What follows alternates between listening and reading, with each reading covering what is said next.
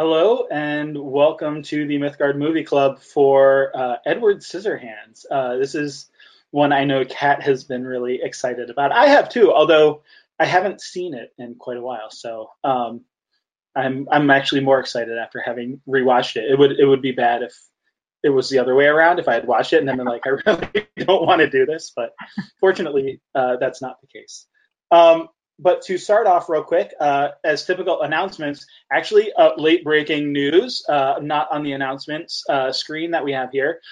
For those who don't know, um, this afternoon, Corey went uh, to uh, the New Hampshire um, uh, Board of Education Commission uh, meeting where the only uh, item on the docket was to approve Signum University uh, as uh, an official whatever approval that they give. And uh, in fact, they did so and did so unanimously. Um, so that's very exciting. It's a big step towards all of the things we've been working towards for I, I, don't even know how long, several years now.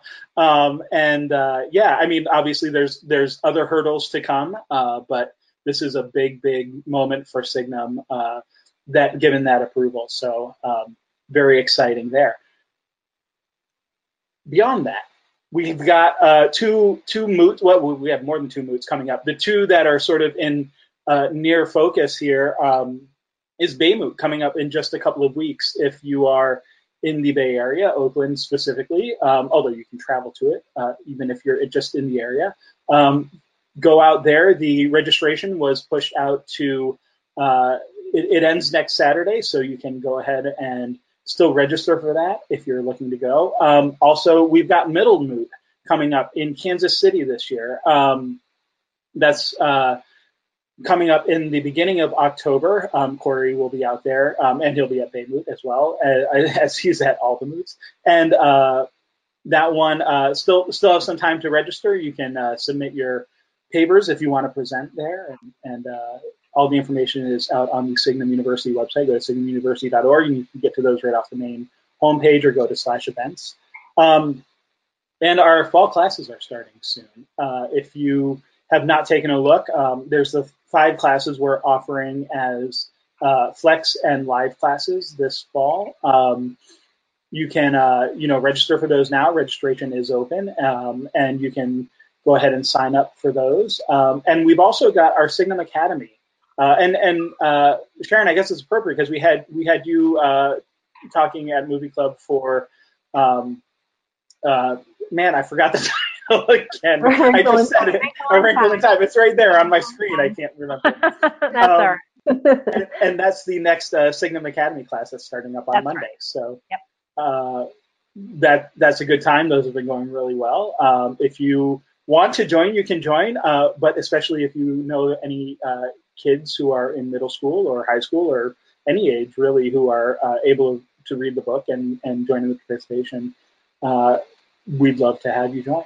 Um, probably every, looking at the attendee list, probably all of you are already joining the Le Morte d'Arthur class, but for uh, posterity's sake, I'll mention that. Um, we're only four weeks in. We have a hiatus next week, so if you're already behind in the reading, like I am, um, you may uh, want to take that extra week and, and catch up um, on the reading and the recordings that are already out there. Um, but yeah, uh, that's going. Uh, we're a little ways into that, and we'll be doing that one for quite a while. We'll, there'll probably be several movie clubs where we'll be announcing that one to come, but uh, that's a lot of fun. So lots of stuff going on uh, here at Signum. Lots of stuff coming up. Uh, probably by our next movie club, we'll have announcements about our fall fundraising. Of course, you can donate anytime. You don't have to wait till the fall fundraising events, um, but that, that'll be coming up soon. Uh, uh, coming up soon, so schedule your plans accordingly. Okay, so uh, just to kind of keep it going with our movie club dates, um, next up, um, we have them kind of we had a little bit of a longer break over Mythmoot, but now we sort of have mm-hmm. one every month for the rest of the year, um, which is kind of fun. So, um, uh, and I also noticed that we we our slate of space set movies is uh, pretty much over by this point. We had a number of those in a row, and now we have all of these smaller little um, fantasy and sci-fi movies coming up, um, starting with tonight. So uh, the next one on September 6th will be Predestination, um, which I know Curtis really likes, and I have not seen, so I'm excited to watch that. Um, it's based on Robert Heinlein's story, All You Zombies. So for anybody who is interested in checking that out, maybe um, I'm going to try to read the story ahead of time. That might be a fun thing to do, and so we have a sense of what Heinlein's original story was versus the adaptation. Um, and then after that, we have uh, coming up um, probably as part of our you know fundraiser. We'll try to schedule a time that works um, because we have Corey uh, joining us for She um, on October 11th is the plan, and we also uh, have Kris Swank joining us, one of our Signum faculty, who I see is in the attendee list tonight. So she'll be joining us. So we have a you know uh, half you know 50% Mythgard faculty on that particular movie, which will be fun. I see Arthur saying that's a great story. I'm not sure which story he's referring to. I think maybe the Heinlein. I, am gonna. I'm just gonna say it's probably the Heinlein one because it's a great story. Uh, but she's also a good story. Um, right, and he also yeah, said I, not, to confuse it with her, which is a good candidate for next year's movie club, but it, you know that's a completely separate kind of story.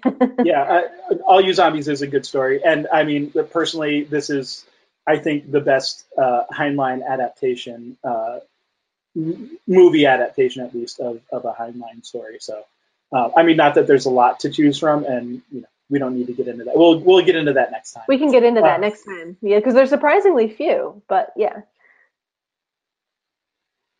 So that said, we should probably introduce ourselves. This is the part I usually forget, and so we added a slide to make sure uh, I don't forget. Um, so hi, I'm Curtis Weyant, um, co-host I guess, here of the uh, Mythgard Movie Club. Um, also co-host of the podcast with Kat, uh, Kat and Curt's TV Review, where we talk about science fiction and fantasy uh, television. Um, and uh, yeah, do uh, do a lot of uh, writing and, and other stuff for clients around the web, but uh, that's the boring stuff. So um, this is the fun stuff. We'll stick with that. Um, I guess we'll go down the line. Um, I'm Kat. Uh, so yes, Curtis and I co-host um, both this um, uh, this podcast and also the one that he mentioned, Kat and Curt's TV review. Um, and uh, I work in academic administration during the day and um, moonlight doing that for Signum at night. So if you've ever taken Signum classes, I'm sure you've exchanged emails with me. and have a blog that I don't write in as much as I should, but that's that's the thing I hope to do more of in the future. So. Great. And uh, I'm Sharon Hoff, and uh, I'm involved in many aspects of Signum University. Uh, I support a lot of people and I do a lot of things. And if you've ever communicated with us, you've probably communicated with me. Uh, so um, just this morning I was helping with the uh, Signum Academy um, reading program. I did a Lion, the Witch, and the Wardrobe session this morning. So, uh, and I was uh, very happy to be on the panel, as, as Curtis mentioned, with the uh, Wrinkle in Time movie. And that was a great deal of fun. And so I'm back here with uh, Edward Scissorhands. Nice. So, Kat, this is your pick. This was basically when we were starting the uh, idea behind the movie club and, and, sort of the planning. Kat was like, "We have to do Edward Scissorhands or else." Um, it was that, that's, that's not, literally what she said. Not the way it went at she, all. She actually held a scissor up to my throat and no. Uh, but yeah, so with I, Edward's hand. I, I don't want to start at the ending um, with the "I'm not finished yet," but that's kind of where the film begins, right? Uh, uh, uh of him being not finished and sort of the situation he's in. But um, I don't know if you had any opening thoughts or words or where you wanted to begin with this. I'm, I'm sure you have some thoughts and words to say. Well, I will just defend in my own defense. We did have a list that people voted on, and this beat out certain things, among them predestination. so um, it wasn't all my doing. But um, yeah, we were trying to think of when we were trying to fill out our list of candidates, um, one idea was to go through and pick things from you know earlier decades to try to make sure we weren't just choosing things that were recent releases um, and when thinking of of things for the kind of early 90s and 80s period um, this uh, leapt to my mind as a particular uh, favorite. And um, i've probably rewatched it more often than you curtis perhaps sharon as well but i also haven't watched it for a long time. Um, so it was kind of fun to go back. Um, maybe one kind of opening thing just to kick it off. Um, Arthur already, his first kind of comment here, I think, is um, an interesting one.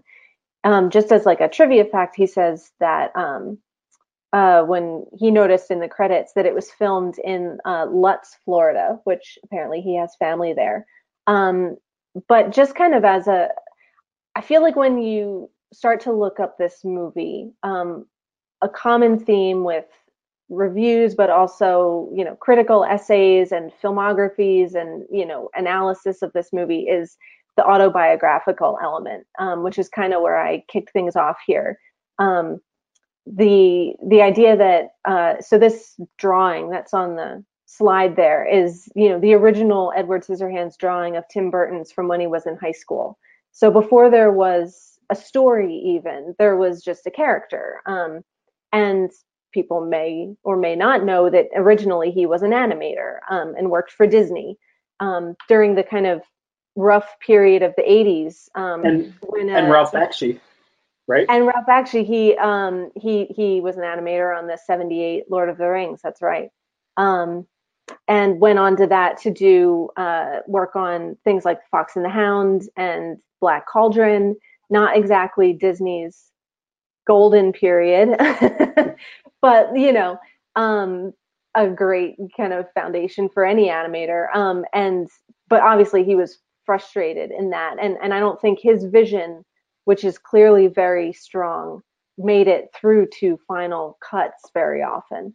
Um, so from there, he kind of went on into making short films, um, both animated and live action. That got him noticed by certain people, and it you know evolved into feature films. Um, getting, you know, Pee Wee's Big Adventure being the kind mm-hmm. of breakthrough, um, right. And going on from there into um, making, you know, revitalizing Batman as a movie franchise.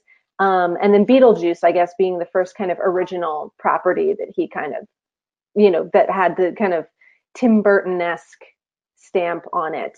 Um, and Edward Scissorhands was sort of the follow up to that. Um, so the fact that this is a character from his teenage years, um, and coupled with the fact that he talks extensively in interviews about uh, the town being very much reminiscent of his uh, childhood home. He grew up in Burbank, California. Um, so I kind of want to get a little bit, we don't have to do it right now, into like exactly what is the time and place of this movie because I think that could seem like an obvious answer and then when you think about it it's less hard to pin down but um i don't know you know what kind of thoughts people have but um you know just as kind of an interesting way into the movie kind of starting with burton's sort of weird point of view um and from this one uh entertainment weekly interview it describes his neighborhood of burbank where it's these kind of you know, it says here these spick and span home home you know hometown houses with a kind of gothic graveyard at the end of the road that he would hang out in because people don't bother you if you sit in the graveyard. so the the way that's channeled into this beautiful kind of movie set uh, suburbia with the gothic manor at the end of the road kind of reflected in the rear view mirror just sort of stuck out to me. At the uh, well, and of course it's in a cul-de-sac uh, mm-hmm. or a, a bag end. Um, right. The end of the bag. Yep. So uh, definitely lots of little connections there. I would think it's uh, rather difficult to pin it to any one time or place because you have the the fresh spick and span, seemingly, if not new, at least very well kept neighborhood um, but you have the kids talking about very current um, electronic devices like CDs and, and things that of that.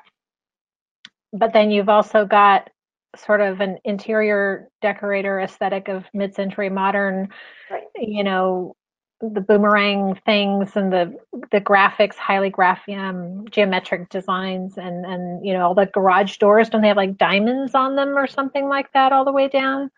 Um, in a very creepy, almost, in my opinion, small world kind of way. If you've ever seen the Small World ride at Disneyland, there's a lot of that sort of coloration and geometric designs and things like that. Um, mm.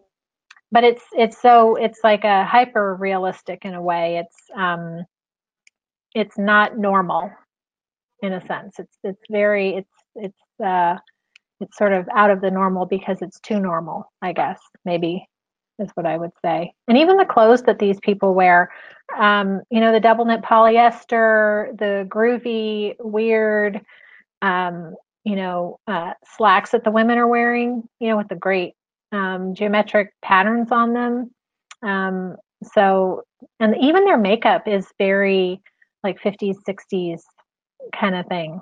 So, mm. um, so it's all over the place.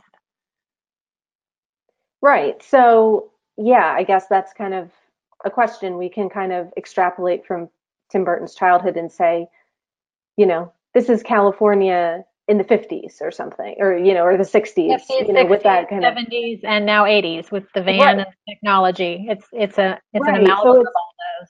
It's, like it's the, not not really tied to any one time period. Um, I was gonna say it's like those mashup like top 40 radio stations. It's like 50s, 60s, 70s, and today. Right. Right. You know, today right. being the late 80s, early 90s.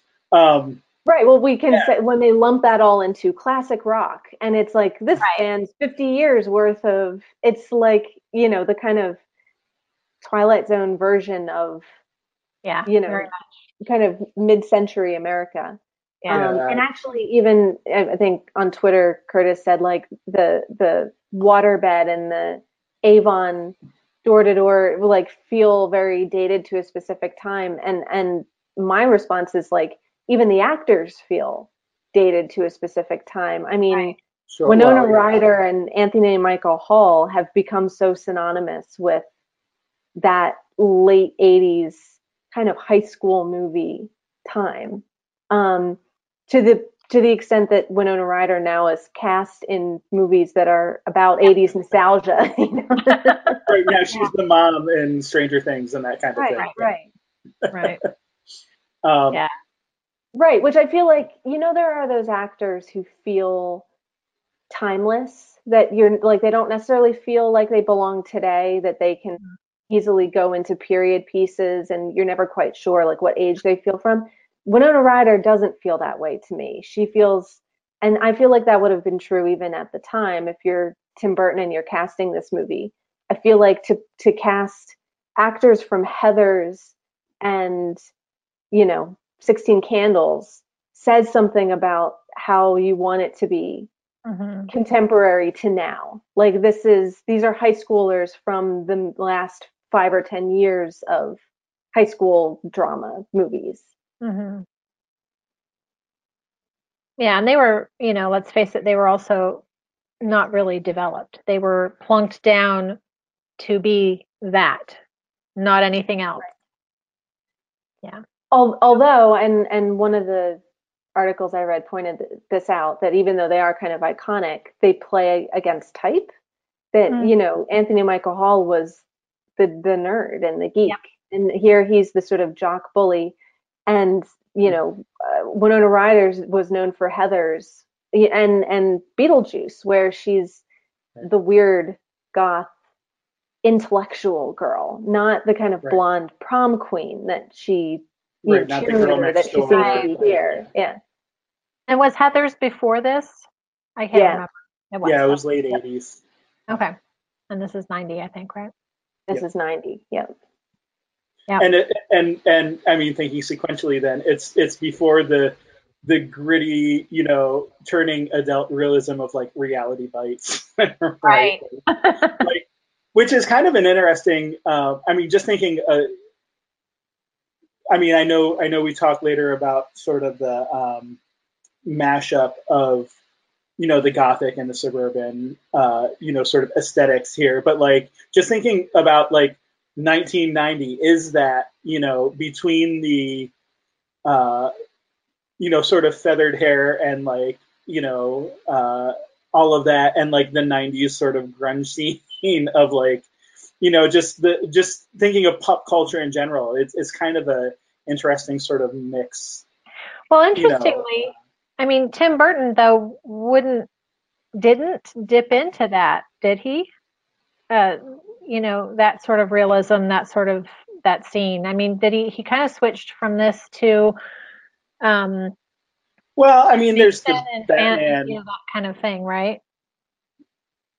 I'm sorry, I, I over talked you a little. Sorry, he he he kind of rolled out of sort of the realism into the animation and the stop motion and things like that pretty soon pretty quickly, didn't he?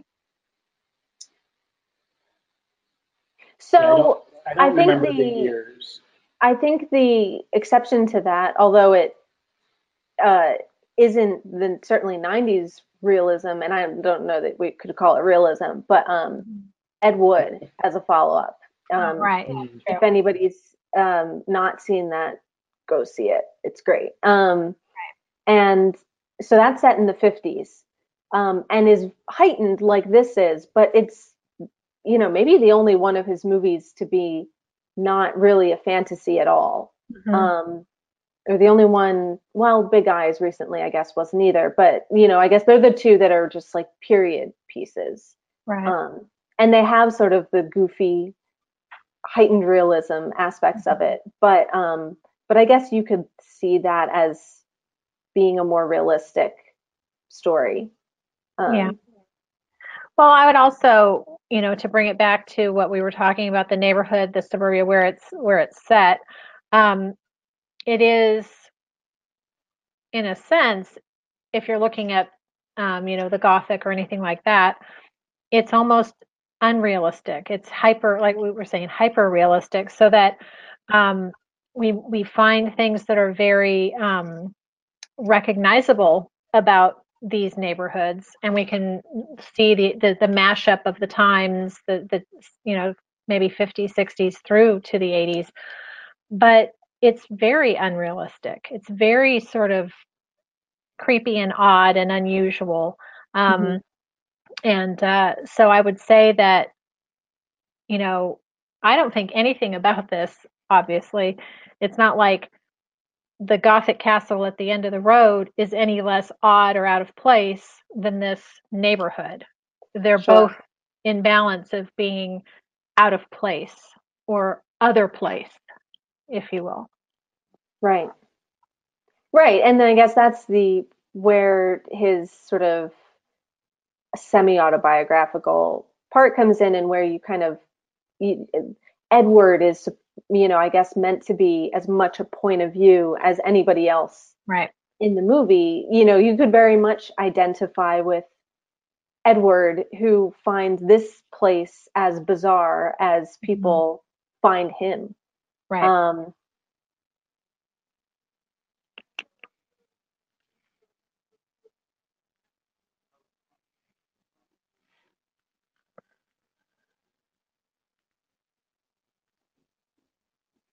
just checking on if we have any uh, mm-hmm. questions here. I didn't see any questions. So um, Arthur brought up the the idea of you know suburban conformity, which we'll we'll have a couple images on the next slide. Uh, maybe that highlight that a little bit more. Um, Kat, you were when you were talking about um, the actors. Um, it made me so when I was out the, re, the, the research I was doing on Wikipedia. Um, was uh, I, I, I sort of noted um, some of the actors who could have portrayed um, Edward um, or who were approached. Yeah. So apparently the studio wanted Tom Cruise. Um, and then also like Tom Hanks and Gary Oldman um, were mm-hmm. both approached and both turned down the role apparently. Um, and just thinking about like what you were saying with regards to the portrayal there, like, I mean, I think all three of those have done um, you know, quite quite a bit of like different roles. Um, I mean, certainly, um, you know, Tom Hanks has certainly done a, a wide range, but I just don't see him doing this kind of role at all. Like, like there's almost, uh, I don't know, even even though you have these um, actors who maybe are good, are very good at like these character parts. Like, I just, I just don't. I mean, of course, we don't have what they would have done with it, so it's easy for mm-hmm. me to say that. But I don't know. Any any thoughts there on on like maybe how this movie could have turned out, um, and not necessarily in a good way? I think of that. Well, you know what? I think of that lineup. I think Gary Oldman could have pulled it off in his own way. But I read an article where he he really did not understand the brief. He really did not understand the movie at all. And just a few moments into the film, I think even just past the first the credits or something, he said, "Oh, I get it now." Um, and so he had turned it down. And I, I do think that he he would have brought something different to it, uh, but I think he could have pulled pulled that off. I really do. Um, but I think that what helped is I you know I realized that Johnny Depp had the history of 21 Jump Street and that sort of thing behind him, but as a film actor, he didn't really have any baggage that he was bringing to the role. And if anything, yeah, 21 Jump Street, you know, he was a character. He was a teeny bopper heartthrob kind of a thing, a very pretty person. Um, I think, though, that it didn't hurt him because it was, you know, he's playing the, um, I guess if you're looking at the Gothic, he's playing the hero. He's playing the the the love interest, if there is such a thing in this film. Um, and so that didn't hurt his performance. And um, so I think that uh, so that would have kind of gone against him with, or if we looked at Tom Cruise or if we saw Tom Hanks in these roles, they already had such a uh, a package behind them, that, you know, uh, roles behind them that I think it would have made it a completely different feel to the yeah. to the film. So yeah, it's hard to imagine Tom Hanks as anything other than the everyman. You know, yeah. like yeah. I don't know. It, maybe that's just because he's never done it, and maybe we would all be surprised if he had, and maybe that would have taken his career in a time like completely right. different direction. But um, that's just I feel like this is a level of uh, eccentricity that mm-hmm. I don't know that doesn't seem like has ever been a part of his mm-hmm. repertoire as far as I can tell. Um, mm-hmm. And that's what I think Gary Oldman probably shares. Right. Um, you know, I'm a big Gary Oldman fan, although I, I do think that subtlety and smallness are very much a part of this performance. And yeah. that would be my big question mark is right um, especially if he didn't necessarily understand the tone of it, would mm-hmm. be overplaying it as something more monstrous than it needs to be, yeah. um, and getting the kind of sweetness and you know the the very little subtleties of um, right. I don't know. Um, Johnny Depp is one of those actors who will reference really random mm-hmm. things that you wouldn't think of, like, you know, the Tin Man as an inspiration for Ed Wood. Like, okay, but yeah. it works. And, um, you know, things in here were referenced like, you know, looks that your dogs make. Um, like actually, what kind of what's the nicest dog you've ever had? And that's the the facial expression he wants to evoke. And that's the kind of you know, those little things, those little touches I think are really keep the the performance very small and very light that plays against the bigness of the hair and the makeup and the world and everything around it is huge and he's just very small within that. Um, so i think it was the right call. I'm glad it went the way that it did. And i did i did read that that is what the screenwriter thought of and she communicated that. I, I can't remember now if she told it to him beforehand or not but it was that she was envisioning her favorite and her best and most gentlest dog. And that was the the expression and the eyes and just what can i do for you kind of expression coming through that that he really captured. And again you know would that have come through with those other actors? I think i think johnny depp was a, a you know he really the way he portrayed um, edward shaped the movie profoundly. Mm-hmm. Oh yeah, for sure. And I mean, so there's um, a few comments ar- around uh, Tom Hanks in, in particular. Arthur saying, um, you know, he had a that Hanks had a very goofy quality, um, you know, as in bosom buddies that might have worked. Um, I, I wonder though if Is Edward goofy If- if the goofiness and the sincerity would work at the same time like because those are almost two competing because i think there is I, I do think there is a goofiness to edward in a sense but it's there's an earnestness to it as well that i think i would- would i find it hard to think that tom hanks could have done both of those things um, and then um, deborah's saying uh, Tom Hanks didn't really start branching out until Forrest Gump. I think that's right. I can't think of anything before that. Um, that would, Didn't he do big before Forrest Gump? yeah, I guess it dep- depends I- on I what you consider think of- branching out. I still think of both yeah, of those as as everyman. Even Forrest Gump, you know, for all Yeah. that he's different, Mhm. um, is still sort of boy next door. Um, you know, and I'm not saying clearly it, you know, requires talent and range to play that part. And there are people that don't like Forrest Gump. I love Forrest Gump. So like nothing against Tom Hanks as an actor, but I don't know that I would put that in the same camp as this type of performance. Yeah, and I wonder if if with Tom Hanks at that point in his career, and as Curtis was saying, what he was known for, I don't know. You know, there are there are the funny moments when Edward, uh, you know, has trouble with his hands and you know pokes the the water the mattress and stuff. But none of them are knee slapping funny. They're they're they're not. There there's always that tinge of awkwardness and oh no and you know uncomf- there's an uncomfortable aspect to almost every comedic moment in the Mhm. film and i'm not sure that um, tom hanks would have captured that because i think that um, we'd be primed just to be laughing and and, and so not sure not sure It, it it's an interesting. It's hard to say without actually seeing their performance. So you know, who knows? Maybe I kind of feel like if one of them had done it, that could have been an entirely Okay, different but wait a minute, of not their Tom career. Cruise. not tom Not cruise that we're agreed, not Tom Cruise. Yeah. that was clearly the studio choice. yeah, it, it was, and and Burton apparently put the kibosh on that pretty quickly. Um, so, all right, well, I mean, we talked about the every man. Is this every town um, where we are? Do we have? Is there a name for the town? Do they ever say like?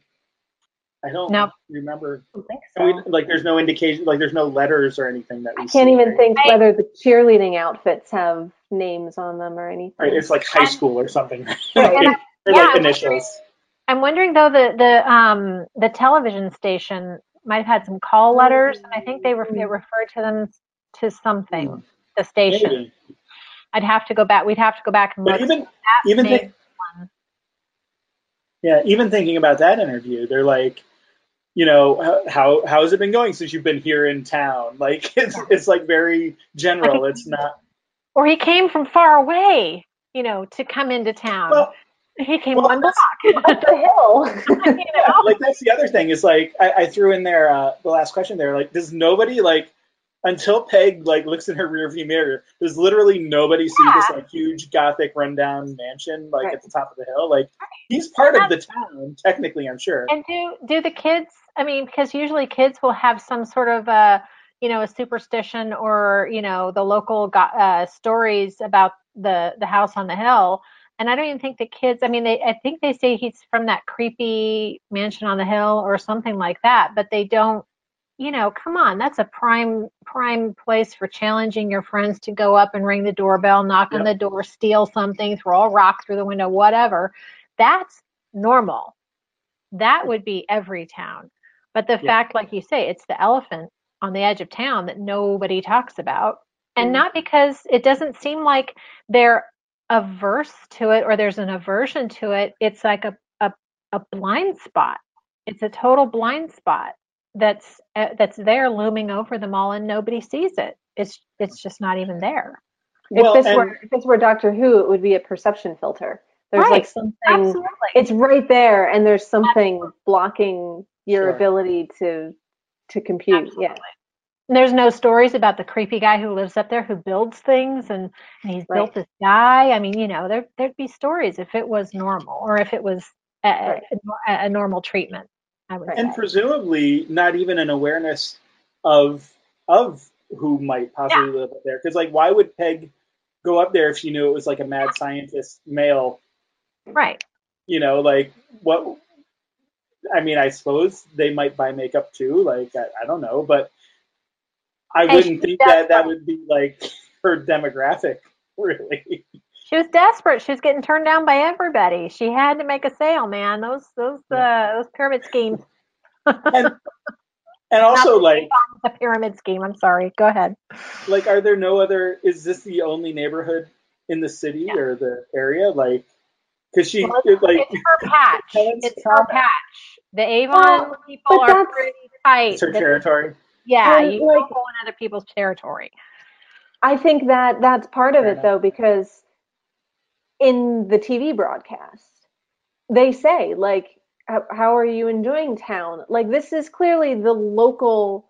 Their town has local television studios and broadcasts, so it's not even like this is from the neighboring city. No. Uh, it's this seems to be a self-contained little world here that has Sure. you know, however many, you know, couple hundred or thousand people, and yet an infrastructure to have, you know, a TV studio and a mall and, you know, all these sorts of things. And Which it does by the- kind of, is this a snow globe or like what's going on? and that's one of the things that very much makes it not Burbank or virtually anywhere else in Southern California. You do not have that sort of localized mentality. Just a side note there. well, and that's why it feels more middle America to me, like small town America, not so much suburb of a big city as Right. much as small town, any town kind of USA. Um, so, um, Deborah, Deborah um, points out that Kim's granddaughter says that the mansion's haunted. So at least by the time of Right. the of two generations on or whatever, there are stories. Um, but maybe that's less true when Kim is a kid. It does seem to be more that it's just ignored. But maybe post Edward having come and gone, there's some urban myth among the kids of the haunted mansion on the hill. There's some sort of awareness of that. Yeah. And yes, we will get to the parallel to Camazotz shortly, Arthur. Mhm. Um, I know. I yeah. One thing, Um, and this may be completely just out there, but one thing that made me laugh at the very end was I realized this tiny little girl in the bed, she looked like a disembodied head. You know? just this head in this giant bed. I don't know if it says anything, but it just struck Well, me. I, I have a I have a picture of it later on. I certainly was tickled by just her smallness within the bed, like the kind Sure. of, you know, that sort of what was that TV show where there was like, you know, a full grown woman, but the chair around her was enormous, Oh, and Lily they just made her look like a little, Tomlin yeah, made her look like a rag doll. Laughlin, I think, or something like that. She had her little little kid. I can almost Right. remember her name. She had a name. Yeah. Well, that's that's touching. But that kind of bedtime story quality Yeah, to it. And. I'm not sure. I, I I did read an article, and it, this was about the filmography, the cinematography, and the the the techniques that were used. And they did kind of cite this sort of Alice in Wonderland, where you know you go into the castle and everybody's tiny and minuscule compared to everything else, and then you come into suburbia, and then the, the lower angles of the camera shots made everyone seem really to fill the space and fill the room Mhm. not in every shot, but you know, they were kind of comparing those things. And then you get back to the little girl and the giant bed, and you know, it, it becomes another one of those sort of kind of pulling at our senses of um, well, even in this shot here of the women standing around, right. Um, it's the way it's shot below them. They look like are is this a child's perspective? They look really tall and kind of menacing, sort of Right. hanging over you there. Um, Right. So yeah, I think that that is there seems to be a switch between the two different the the gothic and the suburban you know sort of what's your place in these worlds Sure. All right. Um, and i guess that's what the last thing on this sort of slide that i threw in was um, this quote from uh, an essay by uh, russell potter about um, it's sort of about other things but the one i pulled out here was the way that the fact that we can't really we can't place this in any specific time or place and yet you could have easily done the full fairy tale version where it's clearly once upon a time where it's not set in this is very clearly modern america. We can quibble over the specific decade um, Mhm. but it's not completely removed from us. And so his kind of point here is by having avon ladies and cd players and enough modern touches when there are satirical elements it doesn't allow us to say well that's happening in fairyland and it has no relation to to me it sort of indicts the audience a little bit um, that if this is what suburbia is then maybe this is the values that are sort of attached to it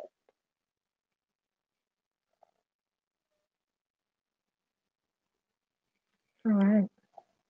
So shall we see the comparison here we go of suburbias? we've been here before we were just uh, talking about this kind of creepy cold war era suburban neighborhood where all the children and all the men sort of have their you know their activities are done in unison. Everything is very kind of idyllic pastel colored not at all creepy or you know uh conformity is clearly uh, a value here But obviously, you know, the main differences in the, the Wrinkle in Time and Camazotz, the um, control is exuded from without, you know, and and with the suburban Gothic themes, the control is is from within. Mm. It's everyone um, conforming to an image or or a desired uh, image to to be like, to be as assimilated as possible for their own comfort, for their own sense of belonging um, and not out of any outward threat. At least that's usually what it is. It, there's the driving force from within, not Mhm. not the force from without kind of thing Mhm. for Mhm. everybody to conform. And you know, you see that with um, how it's all laid out and the the the pastel themes and and everyone sort of behaving in the same way. But that shot right there, um, when uh, the gals, all the the women folk have been chatting like little you know chickens on the corner. And and there is it's like nothing is going to stop them from gossiping except when their husbands are coming home all at the same time driving into the neighborhood entering their their driveways and then suddenly they disperse. Like that's the that's the call. But what made me laugh though was remembering as a kid when the street lights come on that's when you're supposed to go home. So Mhm. So there is Right, kind yeah. of, you know, there's something that kind of rings true to that as much as we may not like it to ring true. Um, but but there is sort of it, it did make me laugh. It did make me laugh. So Well, and the one thing I'll say for this unnamed suburbia um, that the the Boggs live in is that at least their houses are different colors. right, Um, so there are little touches of individuality um, that Camazotz does not have, Right. and um, maybe that's the difference between an external sort of imprisonment of thought right, versus this internal one, which is highly, you know, conformative and everything, but Mhm. um, but it's still coming from individual human beings, and can can they totally? They're not going to do everything exactly the same, and I I think doing things, very subtle things, slightly different from each other, maybe allows them to think of themselves as sort of Right. individualistic. Like I'll paint my house fluorescent green, and that'll kind of you know shock the neighbors like not kind of Sure. realizing it, it's only a it's only a slight difference it's nothing that radical but Although And well, most of the go ahead. Sorry, I was gonna say most of these colors would get you kicked out of any respectable Oh, homeowners yeah. association Right, today. Right. um, yeah, sorry. Go ahead, I, Jen. well, I, w- I was going to say, I think that um, that we're all still talking about um, the visual representation of, of this neighborhood. Um, once we get into the individual characters and the, the people on the street, they do seem to conform to, um, you know, similar um, values, goals, that kind of thing. But they are they are individuals. Um, Mhm. but one thing that did make me laugh was at the very beginning when Peg is is you know doing her Avon calling. There's one shot of her walking up to a door, and the sidewalk that she's on, going through somebody's yard up to that, is very crooked. It's like it follows the house and then it jigs out, and she stays very precisely in the center of that little sidewalk all the way up to the to the door. So it's like this. Even the little deviations and curves, you stay right on the sidewalk. You do exactly, you know, right in the center, and um, it just, it kind of, I didn't know if that was intentional or not, but that's kind of the message I got from that little, Hmm. just that little moment. So Yeah. And um, Deborah also says, um, is that one reason to maybe give a little admiration or credence to Esmeralda, um, who is certainly, for whatever else she is, she's nothing like anybody else in the neighborhood. And at least she's sort of bucking these sort of, you know, very Esmeralda is the the sex the Yeah. Okay. Yeah. Did wasn't Bewitched? Wasn't her mom's name Esmeralda? Was it? And be. the, the makeup was so it, it looked like her. It I mean, Mm. I think that was her name. Now I'm going to have to Google. Somebody Google it. I think that was her name because her makeup so looked like, you know, maybe toned down a little bit, but with the the cat eye and the, you know, and that that time Arthur- frame. Arthur says it was in Endora. Endora. Okay. Oh, maybe it was somebody else, a cousin or something. It just sounded. It was the E. Give me that, please. Um, but it, it did. She she did evoke to me that that image of of her. Oh, there is an Esmeralda. She's the maid. Oh, okay.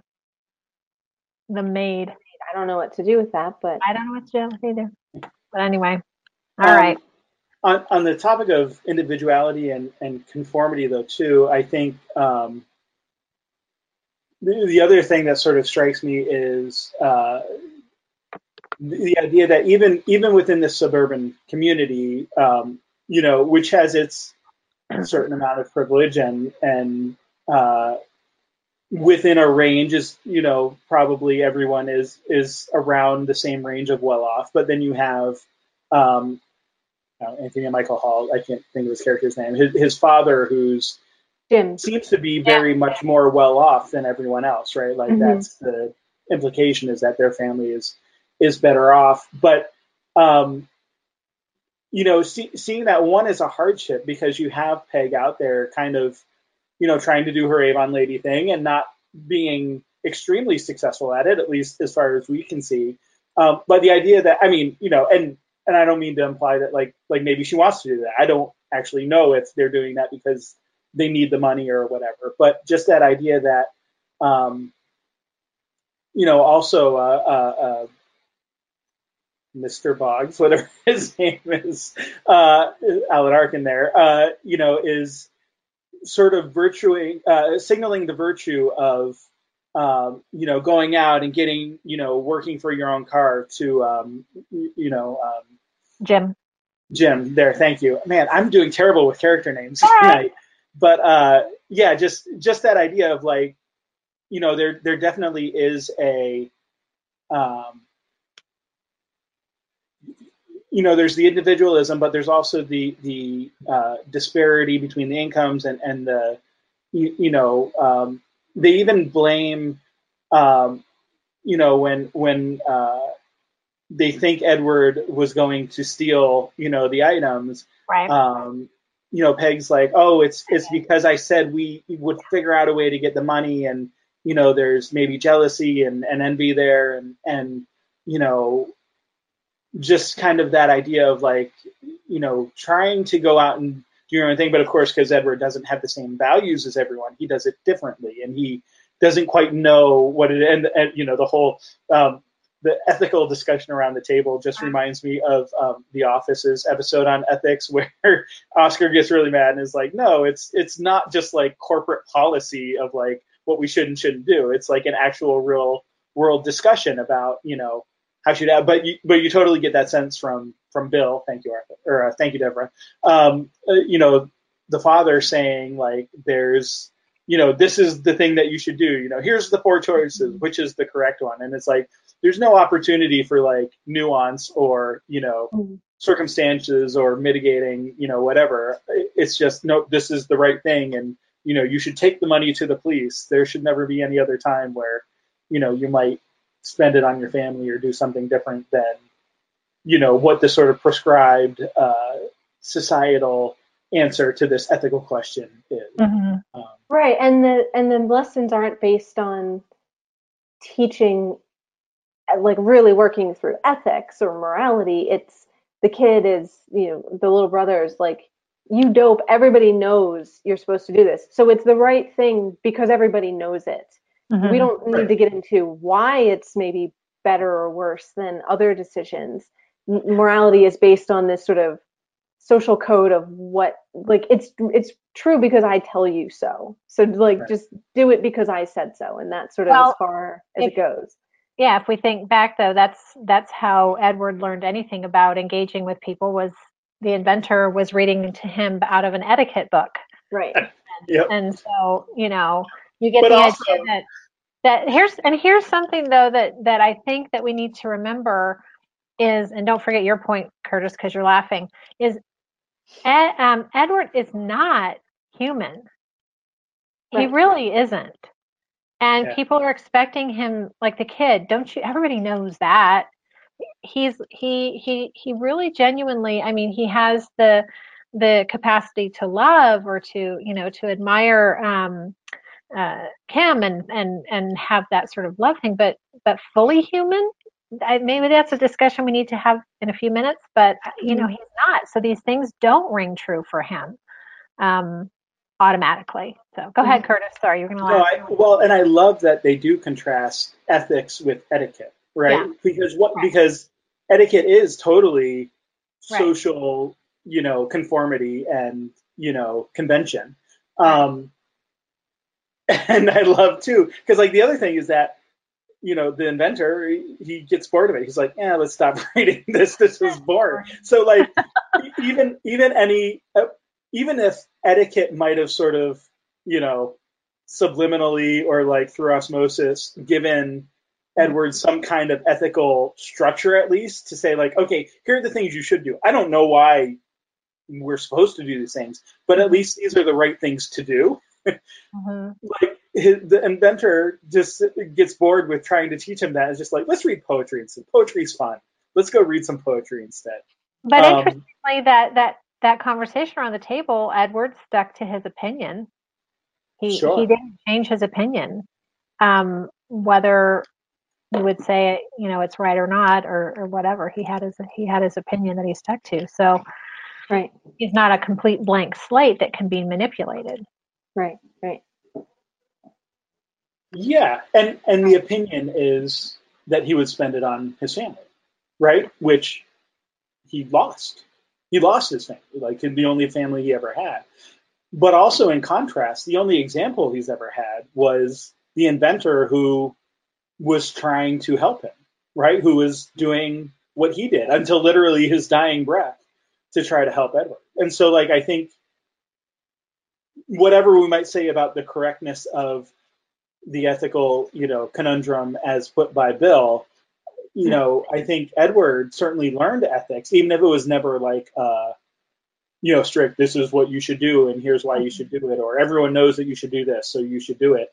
Um, Edward certainly learns that, like, you know, to him it seems, you know, family is everything. That they're they're the ones who take care of you, and that seems true. I think throughout. I was I almost said for the most part. I don't think he deviates at all. At least I that I can I think of in his yeah, in his actions. I would, I would even say, and this and this carries us through to the very end, so maybe I'm overstepping, but everything about him is motivated and satisfied by familial or even romantic love, confirmation of that relationship because he lives the rest of his what perhaps eternal life he's he keeps functioning he keeps living he doesn't age but he's presumably happy and satisfied because he received affirmation of love from from kim.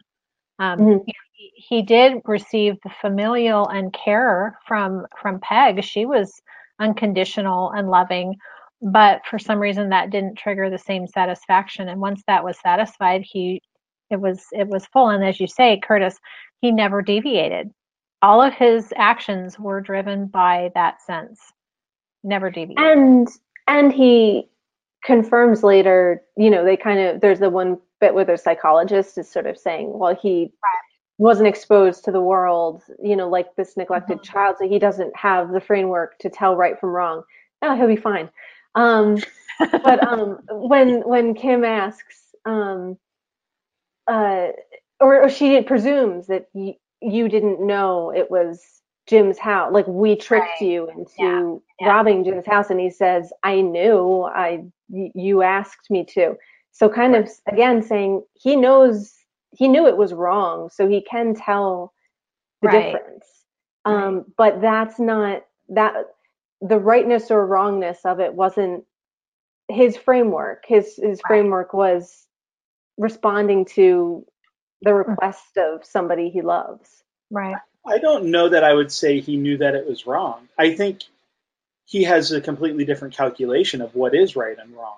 Well, and maybe that's more what I was getting at. Sure. Yeah, like it's it's wrong in terms of what everyone in the suburban community would think is wrong, but I mm-hmm. I don't think um, uh, there's a quote that I'm trying to think of. I can't even remember where where it is. Um, uh, I'm gonna I would butcher it if I tried it, but basically the idea of what I might have done, you know, what I did might have been um, ineffective or or you know not not the right thing from a sort of factual perspective, but that doesn't. I'm not convinced that it was the wrong thing to do, and like I kind of get that idea that that that would be his answer if he were more wordy uh, about it. Um, that's my interpretation anyway. Mm-hmm. It's interesting. Um, Arthur, it is Arthur, yeah, is is kind of calling um, Edward. He's identifying him as an innocent, and he's also relating it to sort of that sort of in ethical instinct that you find in Perelandra, which is the um, uh, Lewis book, right? Lewis mm-hmm. C.S. Lewis wrote that, yeah. yeah. The, um, yeah. And and um, and so I guess his um, his stake in the ground, his his marker is um, all about that feeling of love, that family love, um, that kind of thing, and that's what he doesn't deviate from. But do you um, do we agree? I mean, is Edward depicted as an innocent? I mean, that would that's interesting. Um, is are, are you a full character if if you are an innocent? And um, and and what do you think? I mean, I guess in the most literal sense, he qualifies in the way of lack of experience.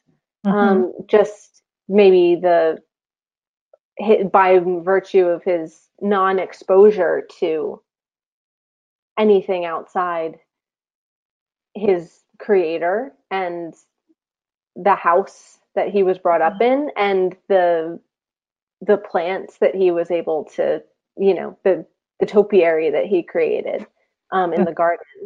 That seems to have been the sum total of his experience for however right. long. So, so I guess like if we take innocent in a very literal sense, I feel like mm-hmm. certainly he qualifies there. Yeah. Yeah, I, I agree. I shouldn't lose power, you all, but um, there's a huge, massive dust storm blowing in as we get during this time of year. So outside it looks like dirt. Uh, so I should be okay, but I may. We usually don't lose power where we are, so just you know, okay. we, don't get surprised. Get dirt. Yeah, it's a bad one. All right, go ahead. um, I, I have kind of an sort of related question, and kind of between these two slides, we can you can go or we can go back and Well, forth. just because you mentioned the topiary, so I Well, sure. Uh, I, I guess we had these. so far I feel like maybe we're not saying that this suburban neighborhood is quite as bad as Camazotz, um, but there seems to be the sense of, um, you know, Gothic Castle, Edward, the inventor are good, and kind of, you know, Mhm. conformity and cookie cutter suburbia is m- more negative.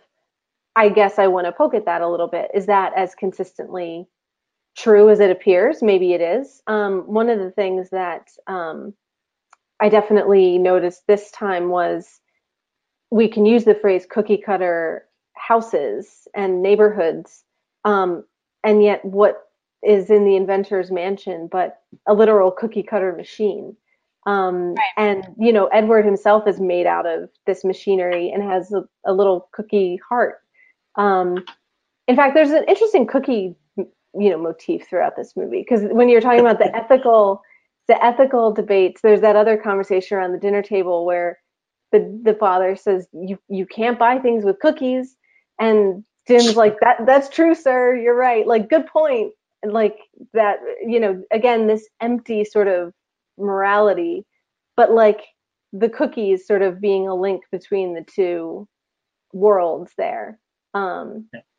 I don't know, like, is it as clean cut as gothic and weird and eccentric good, normal, sort of middle American suburbia bad, or is there some bleed over between the two? Well, whether it's meant to be or not, I just, I really had a hang up with the whole inventor thing because number one, why are you messing around making this this person, this human with feelings and emotions and and why are you even dabbling that in the you know in that in the first place, which is a very typical gothic thing, you know, the crazy inventor of the gothic yeah. castle. That is supposed to be the ga- bad guy, right?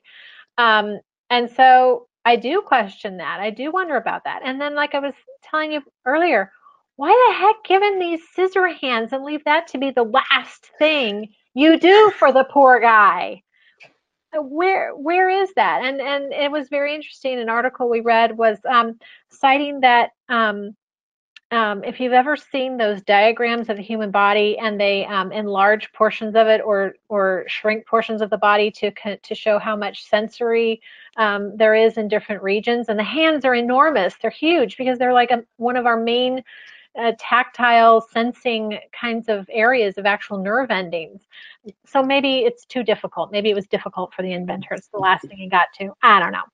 But still, to leave it to be the last thing that he gives him just seems cruel. It seems Mhm. twisted. And that whole idea with the inventor creating something for his own pleasure, his own desire, thinking maybe he's doing something nice for this thing he's creating. But you know, that's a hang up I'll I'll I'll have right from the start, right from the get go. Sure, sure. Like Well, and that is where does that come from?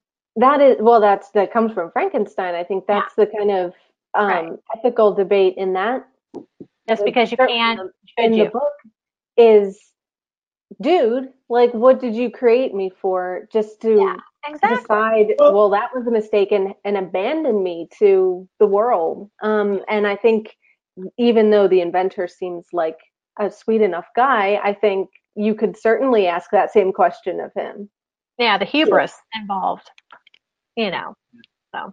Well, and I mean, okay, so a couple things. So first of all, like if you could just get mail order hands anytime, like why would why would you wait till the end? I agree. And it seems more complicated to create like a set of working scissor hands, you know, to place there than just you know, I mean, he's already done like the legs and torso and arms and head and all of the other stuff. Like, are hands that much harder? I don't know. I mean, I've never done it, so I guess I can't really say. Um, but that, that that was the sort of thing I was thinking. I, I, I was thinking along the same line, Sharon. Like, like Yeah. why like why leave the hands to last, and why replace it with such a weird, complex, you know, potentially Yeah. dangerous thing like scissor hands? Um, Hmm. and these are the, I mean, those are the types of questions, of course, that Kat always gets annoyed at me for asking, you know, about Doctor Who and stuff, because it's like, you just, you just have to take it. That's exactly. that. you have to suspend have to disbelief. The Go the we don't, except in in a few flashbacks, we don't get the inventor, so we can't like actually know Right. what his thought process is. However, however, I would I would say that um, the hands are a big deal. So sorry, I gotta shut that off. So um, I should. I know that sound. Sorry, people. I was Um, afraid to look. I thought it was for me. it was me forgetting to close it before we started. But I mean, the, the hands are so central. Let's face it, it is the thing that makes Edward and the whole movie what it is. So I mean, you do have to. I, I think it's. I think it's okay to ask. Whereas, you know, asking questions like, "What does Edward eat?" or "How does he go to the bathroom?" or any of those things. Clearly, I'm thinking. I'm thinking Oh, those yeah. things kind of think of that second one. I don't think. I mean, really. The Um, delicate but I mean, the, all that leather, all the get up he's in, that seems like his actual skin. It actually contains him. It's all strapped Hmm. in. I don't Hmm. know that he could actually live without that skin. It's almost like a, a Dune still suit or something. Um, Mm. uh, so, so I, I, I honestly don't think, and because he, uh, because in this at the the frame tale at the end of the story, it shows him still in his youthful visage. He hasn't aged, so I'm thinking that he is not like he does not have the, the full complete body functions like a human would. Um, so we can kind of suspend those kinds of questions about what he eats and how he, you know, does his respirates and all those things. Um, but Although I, I want to say I think he eats cookies, but um, well, yeah, they have the mechanism. but the real answer is I don't think he has to eat. It Yeah, seems to me that that's not you know a thing that is necessary for him. Right. So I mean, those kinds of factual things we can we can kind of remove from needing to tick tick the box. But the hands, the hands, that you know, it's important. And so to me, it just it just really makes me question the inventor. And and I think that I think that's okay to do. I think Mhm. as a um, I think that um, not knowing which you know castle good neighborhood bad castle bad neighborhood good. I don't think we're supposed to choose one or the other. I think that they are in um, sort of you know edging each other out. They're they're creating some some dynamic feelings there that that kind of takes it out of your standard tropes your standard uh, Mhm. cookie cutter kind of trope cookie cutter kind of tropes. Um, Mhm. which which which makes it you know kind of special makes it interesting Well, and you'll notice to highlight the importance of hands that in front of the mansion there, it's a hand is the Yes. central topiary kind of in the little stone uh, Yeah. fountain there. it's Um, magic. And I mean, the other thing that I would say about that is, what about the failed experiments? Because Winona Ryder finds a random scissor hand uh, just lying there. Does that? What does that imply about maybe and it did, other it did show the little did show the little prototype figures and and Mm. sort of little automaton type of Sure. like guys. yeah. right, was when there his sort some? of journal is flipping the pages. Yeah, yeah. Oh, So- one thing I have to ask you. In the castle, I think it was during the cookie cutter scene, those big round vat kind of things with all the the the um you know the the bands on it and stuff like that. I totally ha- was it was a flash to Violet Beauregarde blown up as a blueberry in Willy Wonka. I could not get that visage out of my, that image out of my head. Um, I don't know if that was intentional or not, but boy, that was her her belt, you know, in the in the one with Gene Wilder and everything. Mhm. Totally cracked me up. Sorry, go ahead. Well, we know we know that's an important text for Tim Burton, right? Um, uh, certainly later in his career, but probably my guess would be that those references are there earlier too. And Yeah. the idea of again, small little town with this weird eccentric on the hill who Right. has factories making who knows what. So it's a similar sort of setup between the two. Sorry, Curtis, I interrupted you with my violet, violet blueberry imagery. What were you going to say? I'm sorry. Uh, I don't. So, well, st- on the topic of hands, uh, at, at Arthur's like suggesting other names for the character in the movie, uh, Edward Meat Hands, Finger Hands, Normal Hands. Uh, I mean, Edward Stump Hands. Like, you know, like did did he need something there? Like, I, so I guess the, I mean, um, yes, he needed hands of some kind, but like the point is like, why not just give him normal hands? I think the other piece of the conversation though is that like, yes, obviously these are tricky to use and dangerous to use at times. You know, um, you see the cuts all over his face, and obviously he unintentionally hurts um, the people he loves, and so that's not good. But also, he creates very beautiful things and has. I mean, he, he does have a certain amount of dexterity with the hands, given all of the artwork, you know, that he is able to make, and you know, cutting hair and not like you know, hurting people, um, you know, while doing it. So that's the flip side of it, right? Like these are very awkward and dangerous tools, but can also be used to make very beautiful mm-hmm. things. And that I think is part of the dichotomy of the gothic horror and the, uh, you know, beautiful or at least beautiful looking uh, suburbia. Mm-hmm. And I mean, there in that picture there even of the the castle mansion, whatever we want to call it, you know, before it gets all run down. Like presumably he does a lot of, I mean, certainly we know he's doing the bushes there, right? Like and so is this like, you know, his dad, inventor? What do you whatever we call him, you know, is he like out there doing, you know, planting the flowers like alongside while Edward's, you know, carving the bushes? Like mm maybe you know they did Saturday gardening together or something. Well, and there's the link between the two of them as creators. You know, as mm-hmm. that that's a seems to be a trait passed on, you know, from father to son is to make things. Mm-hmm. Um, Didn't the psychologist say he's a highly imaginative right son or something mm-hmm. like that? Right, right.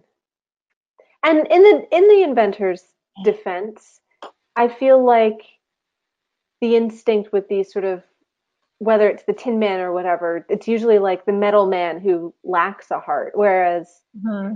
the inventor leads with the heart. Like that's it's the the again the cookie, and you know yeah, over right. the machine yeah. it gives him the idea. So it's kind of like I, I'd rather he leave the hands for last than leave the heart for last. You know, mm-hmm. in a sense, like it I don't know, symbolically, the idea to me is that first he gave him life and a personality, and then he saved the the what he thought of as the more sort of menial things for the end, not you know intending to have his work left unfinished, and right. maybe not not realizing the difficulty he'd leave him in if he didn't finish.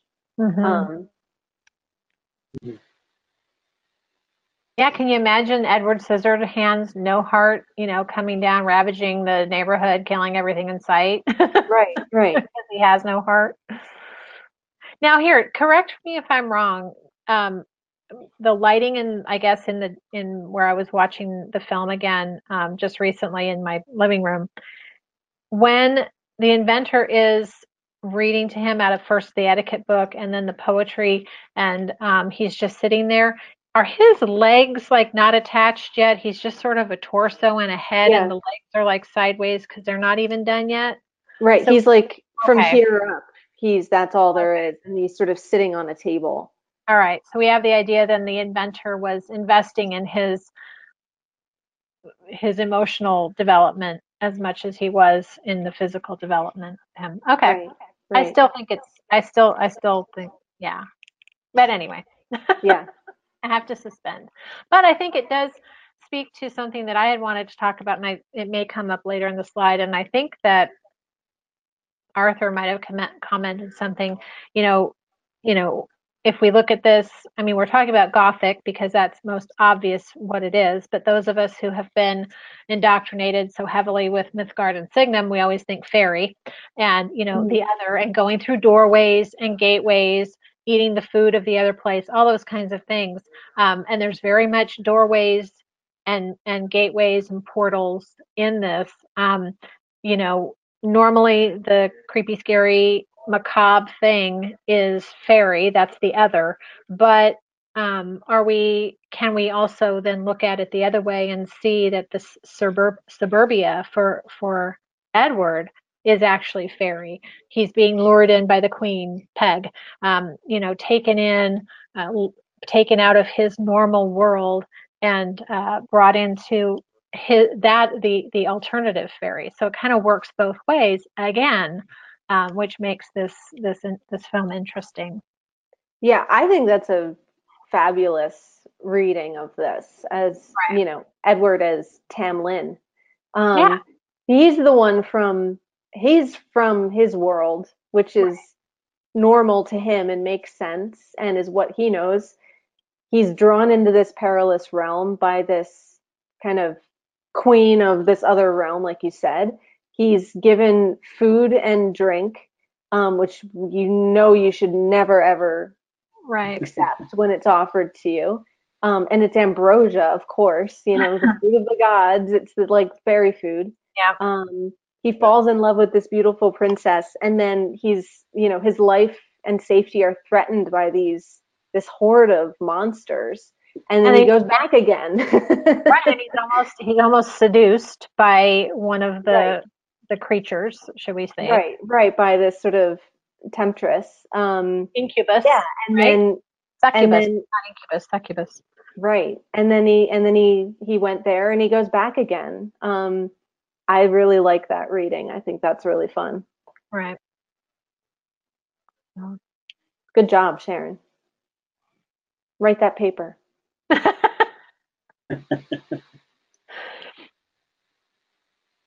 don't know. Anything else about, I mean, I feel like it's somewhat self-explanatory once you point it out. Right. You can kind of see all the the little parallels and stuff. Is there any other sort of inverted fairy elements um, well, I think that the the people who come after him are only satisfied when they think that he's dead.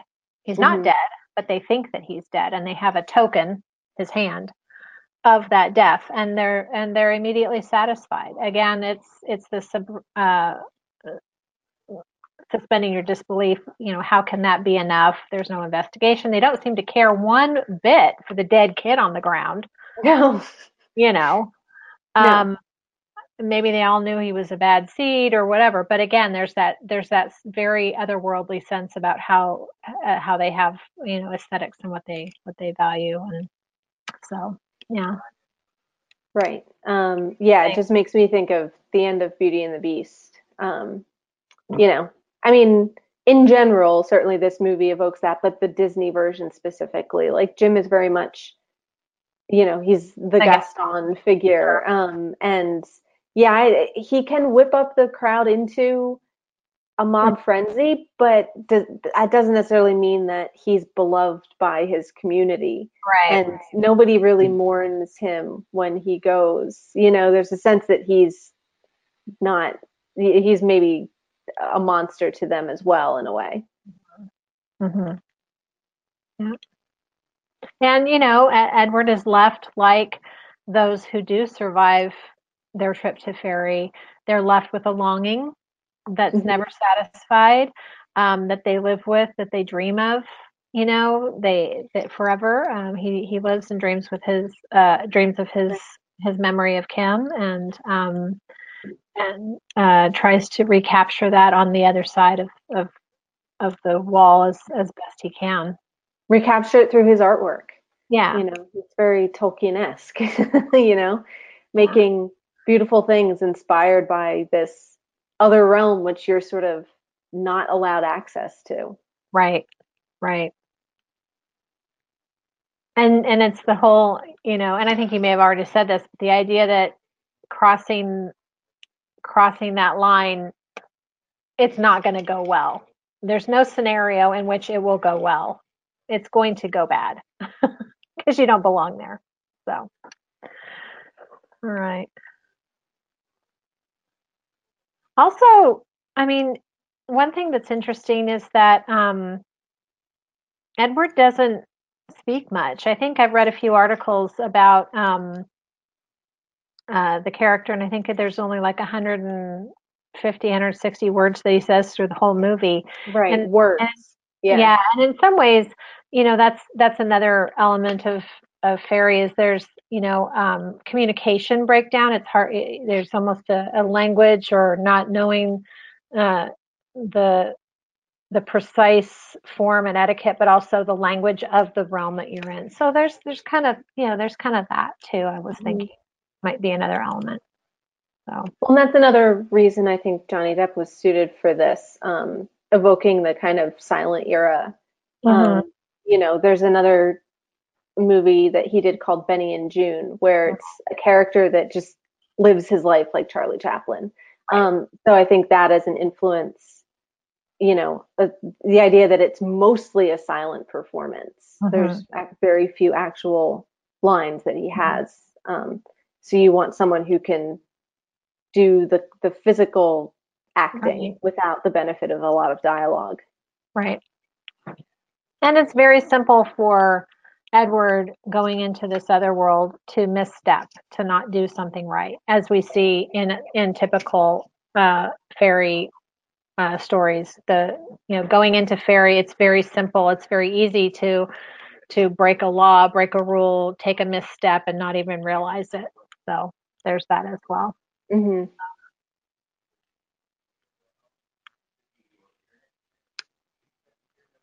Um, did we skip over a Yeah, slide or two did. in, Yeah, we on the way there?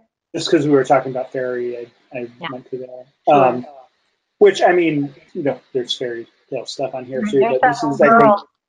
Yep, more, she- more yeah, there's the little girl in the, in Head. the giant bed. Oh yeah, Which is another, somebody else pointed out that again with the timelessness. So if if we assume based on like the CD players that the movie's set in the 80s or 90s, then this would be like the far Yeah. future because she's old now, and yet Right. we're in some sort of Victorian fairy tale here where she Yeah. like has her little bun and her knitting and you know the child in this you know you, you know enormous ornate bed um again it's like we've looped back around into um we're, we're this is not futurism we're evoking in any Mhm. sense here no, there. I mean, there's almost a stasis to it, um, which is interesting. So like almost implying that the society doesn't age in the same way that Mm, Edward, edward doesn't, doesn't yeah yeah There might be more that could be said about that. I don't know. Well, what. that's another. That could be another um, of the fairy tropes of of time not being the same in one place to another. You know. Mhm. Yeah, but I, I think in this case it's it's that neither time Yeah. really Yeah. changes. right I mean, the people get older and die and whatever, but like the society itself seems to. I mean, it, go, going by the very limited view that we have of you know the wallpaper and bed and and stuff.